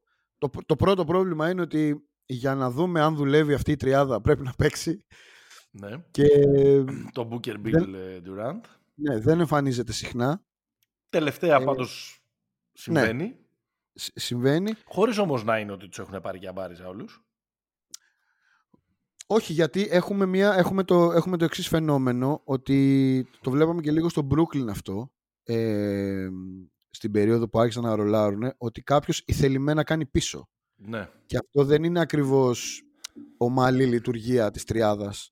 Μμμ. Το εγώ θα πάρω λιγότερα σουτ. Α, ωραία, άρα δουλεύει. Δεν, δεν πάει ακριβώς έτσι. Ε, νομίζω ε, ε, εδώ πέρα και ο, ενώ ο Νούρκιτς δεν κάνει κακή χρονιά Όχι, δεν κάνει. ε, Με αυτά που τους, που τους είχαμε σούρει το καλοκαίρι που τον πήραν δεν, δεν δικαιώνονται. δεν ξέρω, μου φαίνονται πανίσχυροι. Αυτή η τριάδα συνεχίζει να μου φαίνεται πανίσχυρη, αλλά είναι τρομερά μέτρια η, η εικόνα τους. Νομίζω ότι η αμυντική τους, η, η αμυντική τους συνέπεια είναι λίγο ύποπτη Μμμ. και αυτό είναι ένα βασικό ζητούμενο γιατί είναι άλλο να έχεις δύο καλούς και να πρέπει να σκοτώνονται τρεις και είναι άλλο ότι πρέπει να παίζουν εκεί τρεις πολλά λεπτά άρα τι θα κάνουμε με τους, ε, με τους υπόλοιπους. Δηλαδή ο Grayson Allen κάνει πολύ καλή χρονιά αλλά μην τρελαθούμε κιόλας. Δεν είναι κανένας παίχτης που θα σου αλλάξει τη ζωή. Ε, και Είναι- νομίζω είναι- ότι μέχρι στιγμής δεν λέω ότι δεν θα λειτουργήσει. Ε, Γιατί όντως αυτή είναι μια ομάδα που ας κρατάμε μικρό καλάθι ακριβώς επειδή υπάρχουν αυτοί οι τρεις υπερπαίκτες και εγώ θα έλεγα κυρίως οι δύο υπερπαίκτες. Κυρίως ο, οι δύο. ναι. ο KD και ο, και ο Booker. Αλλά από την άλλη, σε αυτό το concept της regular season, παιχνίδι, βραδιά, παραβραδιά κτλ. κτλ ε, το να φτιάξεις αυτή την ομάδα, να βάλεις κάποιους συμπαθητικούς γύρω τους και να, γε- και να συμπληρώσεις το roster με χονδρική, δεν φαίνεται να Ναι. λειτουργεί. Μπορεί να λειτουργήσει αυτό στα play-off, όπου ο καθένας ξέρεις να βρει τον, ε, το ρόλο του, ε, να προκύψουν ήρωες του, των 40 ημερών όπως έχουν προκύψει στο παρελθόν με πρωταθλήτριες ο- ομάδες κτλ. κτλ. Αλλά δεν μοιάζει μέχρι στιγμής αυτή να είναι μια συνταγή που θα οδηγούσε αυτή την ομάδα στις 55 και στις 60 νίκες. Όχι, δεν, δεν προλαβαίνει να φτάσει, να Δεν φτάσει προλαβαίνει. εκεί. Και ο τρόπος που έχει εξελιχθεί ε, μέχρι τώρα. Ναι. Αλλά ναι, μικρό καλάθι. Μικρό καλάθι, αλλά ξέρεις, έτσι όπως πάει, δεν είναι. Ο, ο δρόμος είναι, είναι μετά σπαρμένος με νάρκες. Δηλαδή, αν βγεις και έκτος να βγεις, θα παίξεις ή με Μινεσότα ή με Οκλαχώμα ή με Ντέμβερ. Δηλαδή, Ναι, εντάξει. αμέσως οκ. από τον πρώτο γύρο έχεις με τα ζόρια κατευθείαν. Από την άλλη, δεν θα βάζα και πολύ εύκολα όλα μου τα λεφτά πάνω σε ένα ζευγάρι play-off Οκλαχώμα Phoenix στην Οκλαχώμα. Όσο και αν θα ήμουνα και θα την υποστήριζα θανάτου την Οκλαχώμα, Ναι, ναι, την ναι, OKC, ναι. Ε, ή απ' την άλλη είναι κάποιοι άνθρωποι που έχουν φάει τη ζωή τους ας πούμε και στην, ε, και στην post season. Γι' αυτό, post season. Γι' αυτό είναι, είναι επικίνδυνη Ναι, ναι. η- Όχι, το- α, το- α, το είναι Phoenix. ίσως η πιο ενδιαφέρουσα ομάδα του δεύτερου γύρου, να το πω έτσι. Yeah. Το Phoenix. Εγώ λέω ότι οι πολύ ενδιαφέρουσες ομάδες εδώ που βρισκόμαστε είναι το Σικάγο και η Γιούτα. Είναι ομάδες που βρίσκονται σε αντεπίθεση. Έχουν ξαναμπεί στη ζώνη ε, του play-in. Το Σικάγο είναι ένατο στην Ανατολή με 19-22 και 6 νίκες στα τελευταία 10 παιχνίδια. Επιστροφή Λαβίν και τα λοιπά. Στην Δύση η Γιούτα έχει κάνει 8 νίκες στα τελευταία 10 παιχνίδια. Τρέχει ένα σερί 5 νικών που είναι το μεγαλύτερο αυτή τη στιγμή ε, στη Λίγκα. Είναι ένατη. Και τώρα εδώ πέρα αυτές τις δύο έχουν βρεθεί σε ένα σταυροδρόμι που λέει ή αφού μας τα έφερε τη ζωή πάμε να διεκδικήσουμε, σε φόρμα είμαστε, καλά πάμε. Ναι. Ή να κάνουμε αυτό που μάλλον έλεγαν όλοι ότι θα κάνουμε, να πουλήσουμε και απλά τώρα πάμε καλά να πουλήσουμε πιο ακριβά. Κοίταξε, νομίζω είναι σχεδόν τραγική ηρωνία αυτό που συμβαίνει με τους Bulls. Με ποια έννοια ότι οι Bulls πάντα καταλήγουν σε ένα σημείο που λένε δεν είναι τόσο χάλια για να δικαιολογηθεί το, το κάνουμε οικόπεδο. Ναι. Και διαρκώς θα τους θα τους μπαίνει. Είναι ρε παιδί μου σαν το ζευγάρι που έχει προβλήματα. Δεν πάει ρε παιδί μου το πράγμα. Δεν πάει, δεν πάει. Αλλά όλο γίνεται κάτι. Ένα τριημεράκι, ένα καλό σεξ. Μπράβο. Ένα κτλ. Που λέει έλα να το προσπαθήσουμε λίγο ακόμα. Ναι, ναι. Ε, και για τις δύο ομάδες, κοίτα, για, για τη Γιούτα θεωρώ ότι είναι Η Γιούτα είναι συμπληρωματικό. συγκινητική, ρε συ. Καταρχάς να πούμε η Γιούτα του Σιμόνε Φοντέκιο. Έτσι. Παίζει κανονικά και έχει γυρίσει όλο το κλίμα στα αποδυτήρια. Θα το, θα, θα- αυτή, αυτή είναι η θεωρία μου.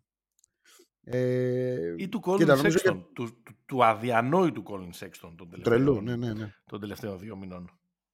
Κοίταξε, η, η, η Γιούτα είναι σε πολύ καλή θέση από το Σικάγο. Δηλαδή έχει νέα παιδιά, έχει κορμό, έχει πίξ, έχει της Παναγιάς στα μάτια. Ε, και πιο εύκολα έτσι να δώσει. Γιατί απ' την άλλη, οι άλλοι πώς να ξεφορτωθούν αυτά τα συμβόλαια; Όχι, οι άλλοι έχουν, οι άλλοι έχουν τον Kobe White στην πραγματικότητα και τον Τρομερή. Καρούσο.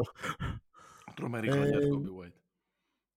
Νομίζω ότι η, η, η Utah είναι λίγο τυχαίο. Α, Μπορώ να, το, να ρίξω λίγο τα, τα αυτιά. Δεν θεωρώ δηλαδή ότι είναι ομάδα που θα μείνει στο, στο play-in. Το Σικάγο δεν έχει, δεν έχει δει και τίποτα συγκλονιστικό από κάτω του. Δηλαδή μπορεί να παραμείνει και να είναι ομάδα play-in. Η συμβουλή προς το Σικάγο θα ήταν ε, λίγο να το προχωρήσουμε το θέμα γιατί άντε και μπαίνεις στο play-in, άντε και κάνεις και μια νίκη στο play-in ας πούμε, δεν θα αλλάξει κάτι στη, στη ζωή. Πάντως είναι αξιόμαχο το Σικάγο. ναι. Ε, δεν φαινόταν αυτό στην αρχή της σεζόν θα πω. ναι. Δηλαδή είναι ομάδα η οποία το γύρισε σιγά σιγά, βελτιώθηκε. Αμυντικά. Έχει μια συνέπεια στην άμυνα. Είναι μ, λίγο δυσκύλιο στην επίθεση, αλλά δηλαδή δεν είναι ομάδα που κάνεις να τη δεις και με... ευ- Δηλαδή η Γιούτα είναι πιο ευχάριστη, είναι πιο αλέγκρα. Μμμ. Ε, αυτό νομίζω και για τις δύο ισχύει ότι δεν πάμε για, για πολλά. Η Γιούτα δεν έχει κανένα πρόβλημα. Ρε, παιδί μου, Άρα και να εσύ λες ότι περιμένει. και οι δύο να πουλήσουν. Ε, ναι, λέω ότι και, και κυρίως στο Σικάγο. Και Η κυρίως- Γιούτα, ξέρεις, δεν της αλλάζει και τη ζωή το να μην μπει στα play και να πάει στο καλοκαίρι και να κάνει τα, τα κουμάντα της. Το, το Σικάγο είναι ομάδα που πρέπει να δαγκώσει κόσμο τώρα. Ε, τους, ε, τους Lakers πρέπει να τους δαγκώσει. Άμα, θέλουν, άμα θέλει ξέρω, εγώ, να δώσει το Λαβίνι, το Γκαρούσο ή Σε όποιο. παίρνει, σε παίρνει τηλέφωνο ο Σάσα Βεζέγκοφ και σου λέει Ελά Δημήτρη τι γίνεται φαν σε ακούω, σε διαβάζω και στα Twitter και τα λοιπά είμαι Ελλάδα θέλω να έρθω λίγο να τα πούμε έρχεται Ναι. σπίτι το βάζει εκεί στο καναπέ και αρχίζει και σου λέει τον πόνο του δεν με βάζει, δεν παίζω, τι να κάνω γράφουν όλοι, φαντασιώνονται ότι θα γυρίσω σε Ολυμπιακό, σε Παθηναϊκό, κάποια άλλη πιο φαντασιόπληκτη, σε ξέρω εγώ. Τι να κάνω. Υπομονή πρώτα απ' όλα. Υπομονή. Αν του πεις, Ε, αν του πεις και, ε, εγώ να σου πω, άμα με παίρνεις ένα τηλέφωνο και μου λέει είμαι με τον Σάσα, θα σου έλεγα και θα τα πεις όλα μετά. Σάσα, κάνε υπομονή. Κανένας δεν μας είχε πει ότι ο, ότι ο Κίκα Μάρη θα βάζει 47 πόντους με 12 στα 15 τριπλά. Πραγματικά. Εντάξει, τι να κάνουμε. ναι. Ε, δεν υπάρχει απάντηση. Δηλαδή, δε- δεν υπάρχει. Ρε παιδί μου, ακριβώς- δώσε μια απάντηση. Δεν υπάρχει απάντηση. Δεν θα έρθει ποτέ, ο, δεν θα έρθει ποτέ ο, ο Βεζέκοφ στο σαλόνι σου, αλλά αυτή τη στιγμή οι γάβροι μας ακούνε και είναι σε κατάσταση αμόκ. Τι θα πεις; Πες κάτι. Εντάξει, That ship has sailed. Δηλαδή η ιστορία Ναι. να συζητάμε το Σάσα με το αν οι Ολυμπιακοί θεωρούν ότι έκανε μαλακία ο Σάσα που πήγε και εδώ σε χρειαζόμαστε και σε αγαπάμε και τέτοια είναι άλλη, άλλη κουβέντα. Νομίζω ότι για το έχω ένα φίλο, νομίζω το έχω πει και σε προηγούμενο επεισόδιο, που αραιά και που μου στέλνει κάτι κατεβατά και μου λέει δεν είναι δυνατόν αυτό που κάνουν στο παιδί. Πώς τους συμπεριφέρονται έτσι. Γιατί είναι ασόβαροι, είναι, είναι εκεί, τρελαίνεται. Έχει φτιαχτεί και μια φάμπρικα στη, στην πιάτσα σε ναι. αυτό το κλίμα. Το, το παιδί μας το αδικούνε. Ναι. Δεν το αδικούνε το παιδί μας. Ε, όσο καλός παίχτης και τρομερά ταλαντούχος και παίχτης που ανήκει στο NBA ασυζητητή, υπάρχουν κάποια πράγματα τα οποία στο Σακραμέντο που είναι μια ομάδα δεν είναι ακριβώς, δηλαδή υπάρχει το εξής θέμα. Και ισχύει και για το Μίσιτς Ο Φοντέκιο αυτή τη στιγμη έχει τη δυνατότητα να μπει και να τεστάρει λίγο τα νερα Το Σακραμέντο και η Οκλαχώμα που είναι καλές ομάδες και πρέπει να κερδίζουν. Ακριβώς. Δεν θα, επειδή είναι ομάδες, πρόσεξε, που παίζουν και ένα συγκεκριμένο πράγμα στην επιθεση Ε, δεν θα πειράξουν πολλά πράγματα από τη βασική συνταγή για να κάνουν blend ένα καινούριο κομμάτι. Που μάλιστα δεν είναι και κομμάτι το οποίο ο Βεζέκοφ δεν μπορεί εκ των πραγμάτων να κάνει τον Ντοσκάνο Άντερσον. Δηλαδή θα μπω μέσα 10 λεπτά, θα σπρώξω, θα κάνω, θα ναι, δείξω. εντάξει, δεν είναι 3&D, ρε παιδί μου. Δεν είναι 3&D και δεν πήγε και για αυτόν τον λόγο. Άρα είναι λογικό το, ε, να, να, τρώει, να τρώει πολύ παραπάνω ναι. πάγκο από αυτό που ίσως και ο ίδιος θα, θα Κάνει περίμενε. φοβερή. Και, εντάξει, και όλοι μας δεν περιμέναμε τόσο πολύ πάγκο. Κάνει φοβερή χρονιά ο Μάρι μπροστά του. Φοβερή χρονιά. Ε, βέβαια.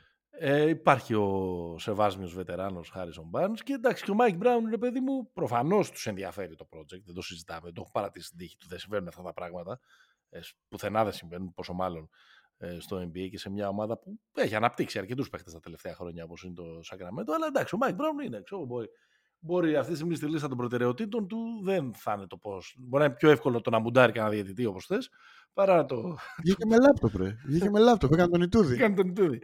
Η, ε, παρά το πώς θα ε, προσαρμοστεί ο Σάσα. Δηλαδή υπάρχει αυτή η λογική στο NBA γιατί δεν είναι τόσο βραχυπρόθεσμη η σκέψη τους όσο σε εμάς εδώ στην Ευρώπη. Ακριβώς. Ότι έχει και του χρόνου. Ακριβώς. Δεν είναι rental, δεν είναι two way, δεν είναι τέτοιο πράγμα ο Σάσα. Mm. Δεν είναι Ποκουσεύσκι. Mm-hmm. Δηλαδή, μάλλον δεν είναι, δεν είναι ούτε two way ούτε Ποκουσεύσκι. Άρα, δηλαδή, θα, είναι... άρα θα του έλεγε υπομονή και Σακραμέντο ή υπομονή και πήγαινε πες δεν με βάζετε, στείλτε με κάπου. Όχι ρε, υπομονή ζωάρα Καλιφόρνια και του χρόνου θα είσαι έβδομος παίκτης, έκτος παίκτης στο rotation. Δεν υπάρχει συζήτηση. Δηλαδή, Εκεί θα είναι πάντως του χρόνου και ο Μάρι και ο Μπάντς. Εκεί θα είναι, αλλά πρόσεχε να δεις. Το βασικό κομμάτι για τους, ε, το βασικό πράγμα που δεν πρέπει να διαταράσετε ποτέ στους Kings είναι το ποιος βολεύεται να παίζει με το σαμπονις Όταν ο Σαμπόνις στα, στα λεπτά που παίζει με το Μάρεϊ μάλλον ε, είναι από, τα, από τις καλύτερες πεντάδες που έχει που παρατάσει το, το σακραμεντο γιατί αυτός είναι ο φάρος. Ο Φόξ είναι ο εκτελεστής, η μηχανή και όλα αυτά, αλλά στο σετ όλη η ιστορία είναι ποιος βολεύεται να παίζει με του Σαμπόνι. Όταν ο Σαμπόνι βολεύεται να παίζει με κάποιους, δεν θα αλλάξει το rotation για κανέναν. Για, το, για τον Μπέτζα στο Γιάκοβιτς, αν εμφανιστεί, δεν θα αλλάξει. Άρα εδώ νομίζω είναι το, το κλειδι Νομίζω ότι και ο Σάσα είναι, είναι σοβαρό παιδί και δεν ειναι Δηλαδή όλη αυτή η συζήτηση δεν νομίζω ότι προκύπτει από το camp του Σάσα. Όχι μόνο. Εντάξει, εδώ από, από την ε, φαντασιοπηλεξία, την εσωτερική, πουλάει το όνομα. Εδώ το, εδώ το κολλήσαν στην ελευθεριά του για να, για να κάνει κλικ στο το πόλο. Ο Μίσιτς θα έλεγα ότι είναι πιο ζορισμένος πάντως. Δηλαδή ο, ο, η εξήγηση για τον. Μάλλον, στο Μίσιτς τι θα του λέγε, σου λέει τι να κάνω, Δημήτρη, τι να κάνω; Σηκωφίγε. Δεν θα παίξει εκεί. Δεν θα παίξει εκεί. Και νομίζω ότι ήταν εμφανές και από τη στιγμή που πήγε ότι δεν. Σήκω φύγε γύρνα ή σήκω φύγε αλλού εκεί; Όχι. Πήγαινε σε άλλη ομάδα στο NBA. Αυτή είναι η... Δηλαδή θεωρώ ότι ανήκει εκεί. Ε, αλλά σε αυτή την ομάδα είναι νομίζω ίσως η πιο ακατάλληλη ομάδα. Δηλαδή είναι ναι. τόσο υβριδική αυτή η ομάδα ναι. και με έναν τρόπο που χρησιμοποιεί τα γκάρντις που πραγματικά δεν κολλάει ο Μίσιτς. Στη... Δεν βλέπεις δηλαδή ότι με κάποιον τρόπο ας πούμε ο μπαρτοκαπνισμένος Ευρωπαίος μπορεί να αποδειχτεί πιο ε, έτοιμος για τα play-off σε σχέση με τα, με τα παιδάκια; Όχι. Ρε. Ναι. Κι εγώ. Νομίζω. Θα Δεν ήθελα, αλλά νομίζω. και εγώ νομίζω όχι. Γιατί έχεις δίκιο ότι είναι μια επίθεση πολύ ε, ιδιαίτερη, σχεδιασμένη πάνω στις μοναδικές ικανότητες του SGA, με τον, J, με τον J Dub, ας πούμε, να είναι ε, Ναι, και το αυτός Holmgren. ένας παίχτης πολύ ιδιαίτερος. Ο Χόλμ είναι πολύ μπασκετικός, ε, πολύ ε, facilitator. Οπότε πιο εύκολο να έχουμε κάτι τύπου Τζο και Wallace να σουτάρουν παρά. Ε, ε, Δηλαδή, αν, είχε, α- αν, ο- α- αν ο Μίσιτς, αν η Οκλαχώμα είχε ε, πε- περισσότερους Τζο από Γκίντι, θα κόλλαγε κα- καλύτερα. Μπράβο, τον Κίντι δεν είπα, βέβαια, που είναι ο πραγματικός playmaker αυτής της ομάδας. Δηλαδή, παίζει με πάρα πολλούς χειριστές και δημιουργούς η Οκλαχώμα για να Μπράβο. χωρέσει και ο Μίσιτς σε αυτό. Και επίσης η Always Sunny είναι Φιλαδέλφια, Βασίλεια. Άμα βρεις έναν τρόπο να πας εκεί, Ναι, με. μια χαρά θα είναι. Μια χαρά. Καλά, και στο Μιλγόκι. Το έχουμε τρία χρόνια το λέμε. Για πάμε λίγο γρήγορα. Πάμε. Εκτός από φαβορή για Rookie of the Year, που είναι. Υπάρχει Ναι. περίπτωση ο Τσέτ, Τσέτ Χόλμγκρεν, να είναι και καλύτερος παίχτης από τον Βίκτορ.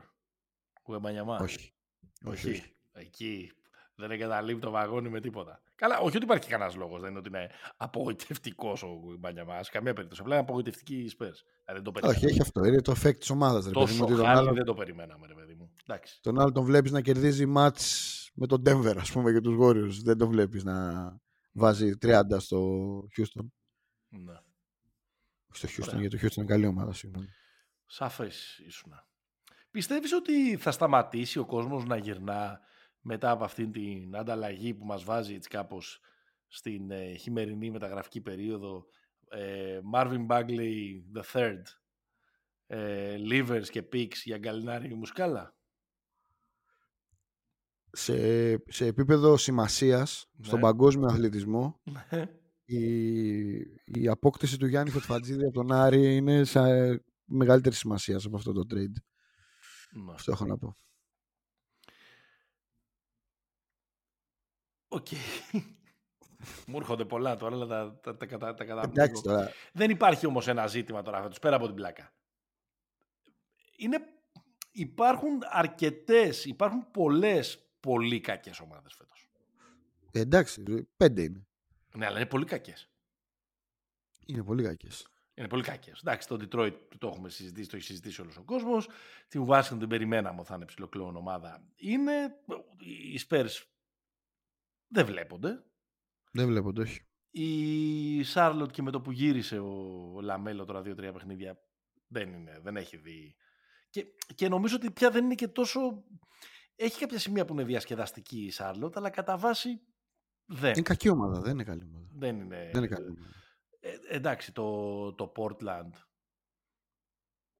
με Το όλες Portland- αυτές- δηλαδή έχει ένα ρόστερ που αυτή τη στιγμή εντάξει, έχει και πολλές απουσίες, είναι και πολύ εκτός ρόστερ και νομίζω θα σκοτώσει και πολύ πράγμα στην χειμερινή μεταγραφική περίοδο, αλλά είναι μια ομάδα που έχει ένα ρόστερ με κάτι απίθανους και Ναι, ναι, ναι. είναι και στο έλεος ότι μπορεί να ξημερώσει ένα βράδυ που ο Σκουτ θα πάρει 31 σουτ όπως χθες. Έβαλε 33, ε. Εντάξει, τώρα πάμε τώρα στην Θα μας κλασική- φτάσει 31, πώς θα Πάμε βάλεις; στην κλασική μας, ε, στην Ναι, κλασική ναι, ναι. μας ε, συζήτηση. Εντάξει, κατώτερος από αυτό που περιμέναμε, αλλά εντάξει, rookie είναι, δεν, δεν παίρνουμε κεφάλια. Αλλά τώρα, άμα έχεις τον Σκουτ και σουτάρει 31 φορές, σουτάρει 15 τρίποντα ο Σάιμονς, αυτό είναι, είναι ο ορισμός του. Εδώ να πω ότι είναι πολύ μέτριες αυτές οι ομάδες, αλλά και, και αμέσως από πάνω. Okay, δεν Αυτές δεν είναι αντικατοπτρι- μέτριε ομάδες. Αυτές δεν είναι μέτριες ομάδες. Αυτές είναι θλιβερές ομάδες. είναι θλιβερές ομάδες. Ναι, ναι, σωστά. Αλλά και, και αμέσως παραπάνω, άμα πάμε στην επόμενη ε, ταχύτητα, δεν είναι καλές ομάδες. Απλά κάποιος, ξέρεις, πρέπει να, να κερδίσει για να πάει στα. Δηλαδή, για να, για να, βγαίνουν τα, να βγαίνουν τα μαθηματικά. Πήγαν να κάνουν ένα boom οι Grizzlies με το που γύρισε ο Μωράντ, έμεινε εκτός σεζόν. Εκεί έχουν χάσει μια πεντάδα. Δεν. Καλά, εκεί, εκεί θα Ναι. κλείσει το μαγαζί για φέτος. Οι Hawks είναι μέτροι, οι Raptors είναι με- με- μέτροι. Απλά είναι λίγο πιο. υπάρχει περι- λίγο περισσότερη χρυσόσκονη και star. Υπάρχει λίγο περισσότερο φιλότιμο, θα έλεγα, σε αυτές τις ομάδες. Εντάξει, ναι, και ότι Και είμαστε πέρα από ακόμα τα τουλάχιστον λόγια. υπάρχει ένας στόχος. Μπας και κάνουμε εξής κάποια ε, trade και μας δώσουν μια κατεύθυνση. Το περίεργο είναι ότι γίνεται όλο αυτό το race, race to the bottom που λένε, Ναι. Ε, χωρίς να υπάρχει Wembanyama στο επόμενο draft. Αυτό, αυτό, ότι δεν είναι ότι ξαφνικά όλοι έχουν πει το κατεδαφίζουμε γιατί πάμε να πάρουμε Γιατί δεν είναι Όχι. αποτέλεσμα tanking δηλαδή αυτή, Όχι, όχι. αυτές Είναι οι επιδόσεις. Είναι κακές- κακές ομάδες. κακές στρατηγικές επιλογές, κακό timing στο πότε ε, μπου- μπου- μπουμπονάω, τα διαλάω όλα, τι κρατάω από τον προηγούμενο κορμό. Είναι, είναι πο- πολύ κακές ομάδες διοικητικά πρώτα απ' Γι' όλα αυτό αυτές. ό,τι και να μου λες, Ναι, έχει έναν αντίκτυπο ρε παιδί μου στον αριθμό των κακών παιχνιδιών που βλέπουμε. έχει, έχει. έχει. Δεν, Δεν διαφωνώ. πάω να κάνω, τι- δεν έχω όρεξη να σε πειράξω πολύ σήμερα, αλλά δεν πάω να κάνω μια ευθεία σύγκριση, γιατί είναι μιλάμε πορτοκάλια. Απλά θέλω να πω ότι όταν βλέπεις με αυτό το επίπεδο του μπάσκετ κτλ. κτλ 9 μάτς θανάτου σχεδόν στην Ευρωλίγκα κάθε εβδομάδα, και αν Μμμ. όχι 9, βλέπεις 6, 7, 8 ε, θανάτου, ξαναλέω δεν είναι ευθεία η σύγκριση, μην παρεξηγηθώ. Εντάξει, είναι και περί διπλάσιες ομάδες σχεδόν. Είναι Μα διπλάσιες μια οι ομάδες, εβδομάδα. αλλά είναι ας πούμε κάτι βραδιές που είναι, ξέρεις, φι- δεν θέλω να πω ε, φιλικά, αλλά που αρχίζουν εκεί τα 150, 160. Δεν είναι φιλικά, είναι σταματάνε να παίζουν μπάσκετ αυτοί. Είναι άλλο πράγμα. Δεν είναι φιλικό ακριβώς. Δεν είναι ότι παίζουν χαλαρά. Έχω είναι την, ότι παίζει μια ομάδα κανονική με μια παρέα. Δηλαδή έχω το την Κλακώμα εντύπωση Portland. ότι βραχυπρόθεσμα, ε, ε, όχι βραχυπρόθεσμα, μακροπρόθεσμα, δεν κάνει καλό αυτό στη Λίγκα. Όχι σε σύγκριση με την, με την Ευρωλίγκα, κανείς δεν το σκέφτεται έτσι. Όχι, ρε. Εννοείται ότι δεν κάνει Αλλά καλό δεν στη κάνει Λίγκα. καλό στη Λίγκα τόσα πολλά νεκρά μάτς. Είναι πολλά πια τα νεκρά μάτς. Έχεις, έχεις δίκιο. Αυτό μπορούμε να το αναπτύξουμε κάποια στιγμή, το, ίσως το καλοκαίρι, σε ένα επεισόδιο. Είναι ότι υπήρχε μια, υπάρχει μια, το πρόβλημα στο NBA είναι ότι υπάρχει μια μανιέρα. Μμμ, Η μανιέρα τι λέει; Είμαστε καλοί, κάνουμε αυτό. μμμ. Εντάξει, παίρνουμε έναν τρίτο στάρ.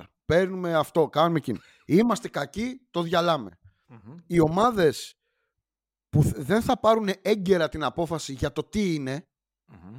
καταλήγουν τα τελευταία χρόνια να είναι 5-6 σεζόν γελίες. Ναι. Αυτό έχει συμβεί. Δηλαδή, Ή το ότι- στάσιμες για να πω μια λιγότερο βάρια. δηλαδή ότι η Σάρλοτ συνεχίζει πρακτικά με τον ίδιο κορμό τα τελευταία χρόνια, εκεί με Τέρι Ροζίερ, με, δηλαδή βλέπεις, ξαναβλέπεις τις ίδιες, η- ο Γκραντ, ξέρω εγώ, στο, με, το, με το Portland, δηλαδή, παίχτες οι οποίοι έχουν ξεμείνει σε μια διαδικασία που δεν είναι ούτε οικοδόμησης ούτε διάλυσης. Δεν είναι μόνο παίχτες, είναι πολύ, συμφωνώ με τη λέξη, είναι ομάδες που έχουν ξεμείνει.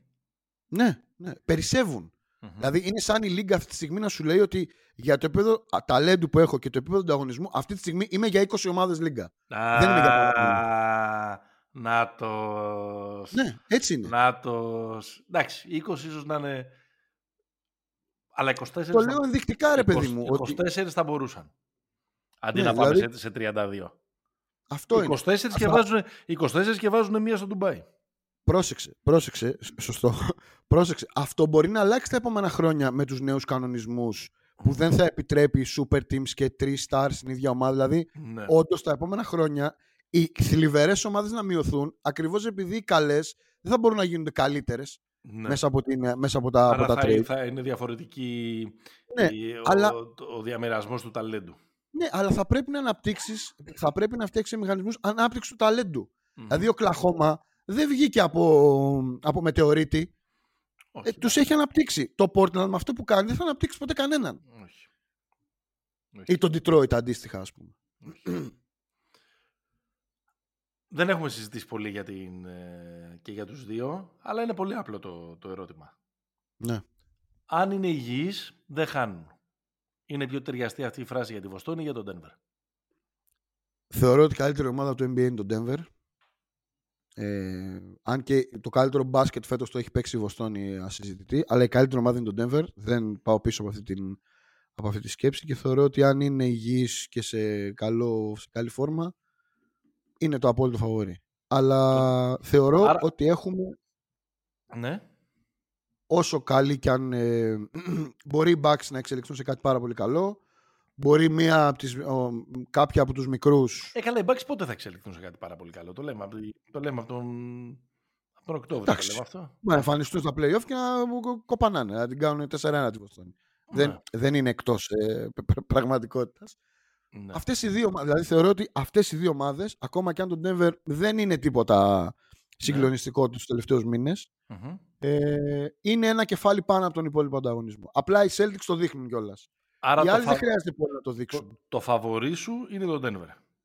Το Αυτή φαβορή τη μου είναι στιγμή ο που Denver. μιλάμε, στα μισά του δρόμου. Ναι, ναι. Από την αρχή της σεζόν το έχουμε καρφώσει. Denver, το Denver και στην πορεία του δρόμου φαίνεται ότι η δεύτερη ομάδα είναι η Celtics. Αλλά δεν νομίζω ότι μπορούν οι Celtics να κερδίσουν τέσσερις φορές τον Denver. Και- Στα καλά τους και οι δύο. Έτσι όπως είμαστε τώρα. Οκ, Δεν ξέρω, δεν είμαι κάθετος και νομίζω ότι και εγώ νομίζω Καλά, ότι αυτές ναι. είναι οι δύο καλύτερες ομάδες και νομίζω θα έχει πολύ ενδιαφέρον να δούμε ε, αυτούς τους ε, τελικούς. Που τους θεωρώ και εγώ ε, ως το πιο πιθανό. Ποιοι πιστεύεις ότι είναι στην κουβέντα για τον τίτλο, αλλά αποκλείεται να το πάρουν. Στην κουβέντα για τον τίτλο αποκλείεται να το πάρουν. Ναι. Αποκλείεται. Δεν, δεν τους βλέπεις, ρε παιδί μου. Ε, δεν νομίζω. Ε, ε, Στην αρχή της χρονιάς θα λέγαμε τους Suns. και θεωρώ ότι δεν μου φαίνεται ότι μπορούν να το, να το πάρουν. Μμμ. Από εκεί πέρα δεν ξεγράφω κάποια, κάποια άλλη. ομάδα. Δηλαδή το αντίθετο κιόλας. Σου είπα κιόλας στη, στο επεισόδιο ότι έχω ομάδες που τις θεωρώ ότι μπορούν να βγουν από το κάγκυλο. Και Ωραία. να, και να παίξουν το Από το λίγο. κάγκελο ποιους έχεις, ποιος είναι το μαύρο άλογο; Οι Clippers. Πρώτα και κύρια. Έτσι. Έτσι, για να τα Θα βρούμε έχεις με βρε- τους γείτονες. Θα έχει βρεθεί φέτος, επειδή θα θέλεις να δικαιωθείς ως αναλυτής, θα υποστηρίζεις Clippers τον το Μάιο. Ε. Εκεί θα φτάσεις. Αν παίξουν με εμάς, όχι. Καλά, όχι, δεν μπορώ να υποστηρίξω. Κοίτα. Με Οκλαχώμα, Lakers και Denver δεν μπορώ να υποστηρίξω Clippers. Με όλους τους άλλους θα υποστηρίζω Clippers. Παίκτης και ομάδα απογοήτευση. Ε, ομάδα απογοήτευση νομίζω ότι είναι οι Hawks. Ναι. Είναι ο ορισμός, μάλλον είναι ακόμα μια ομάδα που ξέμεινε. Απλά έχουν τον Trey Young αντί για τον Scoot Henderson. Ξέρεις, είναι πιο κανονικός παίχτης και έτοιμος και όλα αυτά. Ε, αυτός είναι ο... Δηλαδή, ο- δεν θα, ο- δεν θα πω τον Trey παίχτη απογοήτευση. Θα πω τους Hawks ότι είναι, ο, ότι είναι ομάδα απογοήτευση. Τώρα παίχτης δεν έχω κάποιον που να με έχει... Δηλαδή έχω ξενερώσει πολύ αλλά χωρίς να φταίει ας πούμε με το, με το ότι δεν είδαμε φέτος το, το Morant. Ναι. Αλλά δεν είναι ακριβώς απογοήτευση ότι δηλαδή, χειρότερα μου το έκανε. Δηλαδή το ότι μπήκε και ήταν σε τρομερή κατάσταση και έπαιζε και αυτά με έχει ξενερώσει ότι ξέρεις σαν να ήρθε και τον, τον χάσαμε πάλι ας πούμε. Το πίστευα ακράδαντα όταν, γιατί το είχαμε συζητήσει κιόλας. Μου έλεγες ότι αν γυρίσουν το προλαβαίνουν πλέον, νομίζω φαινόταν ότι προλαβαίναν και πλέον. Ναι. Ε, κοίταξε, ως ομάδα απογοήτευση, εντάξει, θα περίμενα καλύτερους τους. Ε, θα περίμενα κα- καλύτερους τους πέρσι, αλλά δεν, δεν τους είχα και για πάρα πολύ ε, ψηλά. Ναι, εντάξει. περίμενα καλύτερους τους, ε, τους Raptors, που δεν είναι κατάσταση. Τους Hawks ε, παραδοσιακά δεν τους πιστεύω, Δεν- αλλά δεν μου κάνει Δεν τους έχεις σε υπόλοιψη. δεν μου κάνει και, και τρομερή ε, εντύπωση. Τώρα στους παίχτες, εντάξει, θα ήθελα ο Τζόρνταν Πούλ να είναι ο πρώτος σκόρερ. Ναι, Να ναι. παίρνει 37 σούτ σε κάθε παιχνίδι, να έχει μέσο όρο ε, ε, 31 ε, πόντους. Είναι πολύ ε, μέτρια η χρονιά του. Δηλαδή θεωρώ ότι και με όλη αυτή την κουβέντα που έχουμε κάνει για τον Πούλ είναι ε, απογοήτευση παίχτης. Και δεν ξέρω, ίσως είναι βαρύ το παίχτη απογοήτευση, αλλά δεν μπορώ να καταλάβω πού πάει το πράγμα με τη Νέα Ορλεάνη και το Ζάιον. Εντάξει, δεν είμαστε Δεν, μπορούμε να άσχημα. πει- δεν είμαστε, ναι, αλλά δεν είμαστε και καλά. Ναι. Ρε παιδί μου, δεν είμαστε άσχημα. Οκ. Πέμπτη. Πέμπτη. είμαστε. 24-16. Μια χαρά. 7 στα τελευταία 10. Και δεν κάνει και κακή σεζόν ο Ζάιον. Δηλαδή, Όχι. αλίμονο, είναι πολύ βαρύ. Δεν το λέω παίχτη απογοήτευση. Αλλά θα πόνταρες σε κάτι. Καλή είναι η ομάδα. Πολύ καλή. Βάθος έχει 20.000 ε, διαρροτριάρια. Ψεβάσμιου γέροντες εκεί. Γιώνας, Μακόλουμ, ο Ζάιον, ο Ίγκραμ. Μια, χα- μια- όλα μια χαρά είναι. Ούτε φέτος. Δεν ξέρω. Δεν, δεν, δεν τους έχω τόσο κάτω στη, στην εκτίμησή μου. Δεν τους αναφέραμε κιόλας. Δεν πιστεύω Ε, ότι μπορεί να κερδίσουν ε, τους, όλους αυτούς τις δύσεις. Σίγουρα τους, τους τέσσερις που είναι από πάνω τους. Θα το δούμε Ναι. βέβαια κιόλας. Ναι, ναι. Δύσκολο. Όχι, το, το δέχομαι. Το δέχομαι. Για τον Τάλλας δεν είπαμε τίποτα. Πες αν θέλεις ε, κάτι, δεν το έχω Τον σχηματίσει. Dallas, εγώ σου είπα στην αρχή της χρονιάς, το πιστεύω τον Dallas. Ε, Τι, τι, για πρωτάθλημα; όχι για πρωτάθλημα, ότι θα είναι καλό το, το, το Dallas. Δεν θα είναι Ε, τα χάλια εντάξει. που ήταν πέρσι. Εντάξει, κοίταξε. Χάλια Μία δεν είναι. τραυματίστηκε ο, τραυματίστηκε ο Καηρή, μετά δεν έπαιξε ο Λούκα. Δηλαδή δεν έχουμε συντονιστεί απολύτως. Μμμ. Πιστεύω εκεί υπάρχει trade. Ε, όχι ο Σιάκαμ όμως. Μου φαίνεται πολύ μεγάλο το, το τίμημα. Ε, αυτή είναι η, πιο, η δεύτερη πιο ενδιαφέρουσα ομάδα του δεύτερου γύρου μετά τους Suns θα έλεγα. Τον Dallas. Ναι, ναι. Δεν έχει πάει άσχημα το δίδυμο φέτος. Ναι. Εντάξει, έχει χάσει και αρκετά μάτσο. Ε, ναι, αφού έπεσε το, το μουλάρι ο Κλέμπερ, νομίζω, ο Πάουελ πάνω στο πόδι του. Ναι.